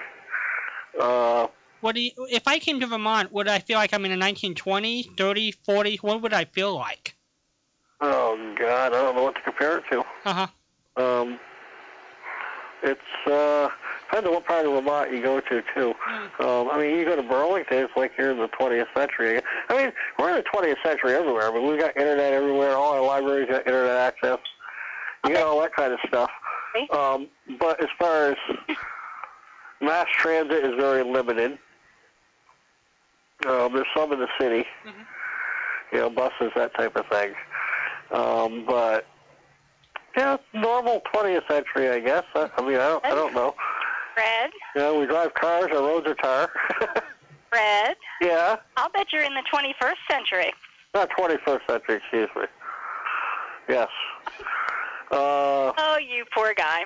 we got cable. I mean, we- you know, we're pretty, we're pretty hip. I mean, there are parts of Vermont though that there are towns that uh, still that don't have internet. Um, that uh, still have uh, They have rotary phones? rotary phones, that kind of thing. Uh-huh. Uh, there's very few left, but there's still a few out there. Cool. Um, they're out in the boonies. That's Um, there's a town that I know a friend of mine went through. He said, "You know- you know how he got there?" He said the main intersection it was, it was dirt road. There was no tar road in the whole town. He was driving along this dirt road, and all of a sudden he came, went through this town, center of town. There was a store, a post office, a town hall, and a school. He said that was it. works for me. Yeah, I guess the rest of the town must have been kind of spread out around it, you know. Works Uh, for me. Living and, um, but you know, we're trying to become. You know, we got all these people that are they're done working, and now they're moving up here, and they're trying to like turn it turn Vermont into a So I don't know, like a high class tourist spot or something. are there any are there any businesses besides tourism in Vermont? Like big business. Uh-huh. I guess Uh, maple, I'm trying to think of.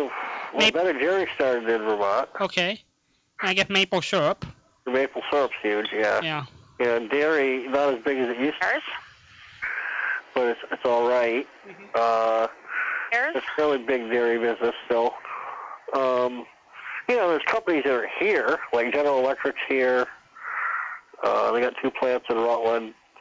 Um, there's a forest logging type business.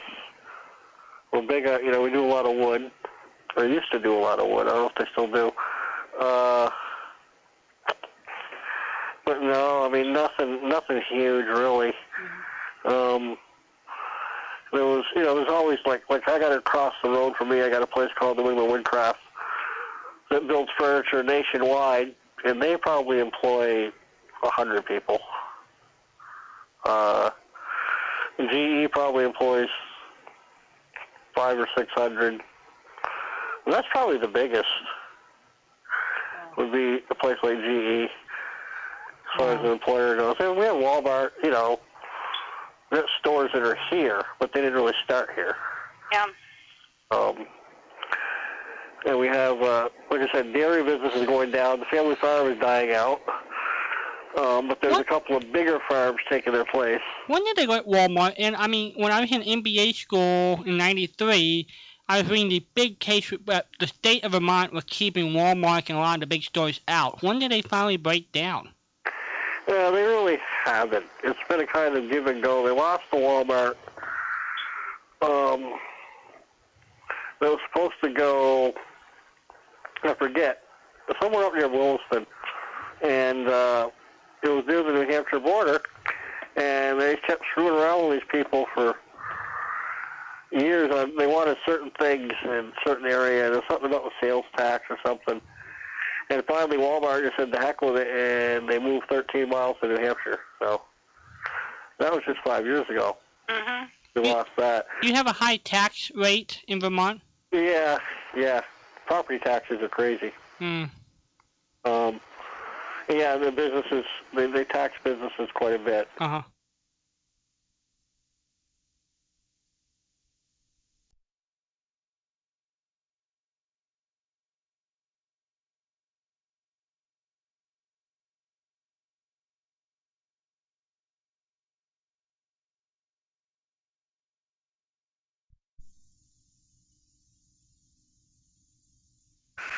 Um, hey, come on, build anywhere. You know, we don't care what you do. We just watch your business. To, know, you can't put a house there. You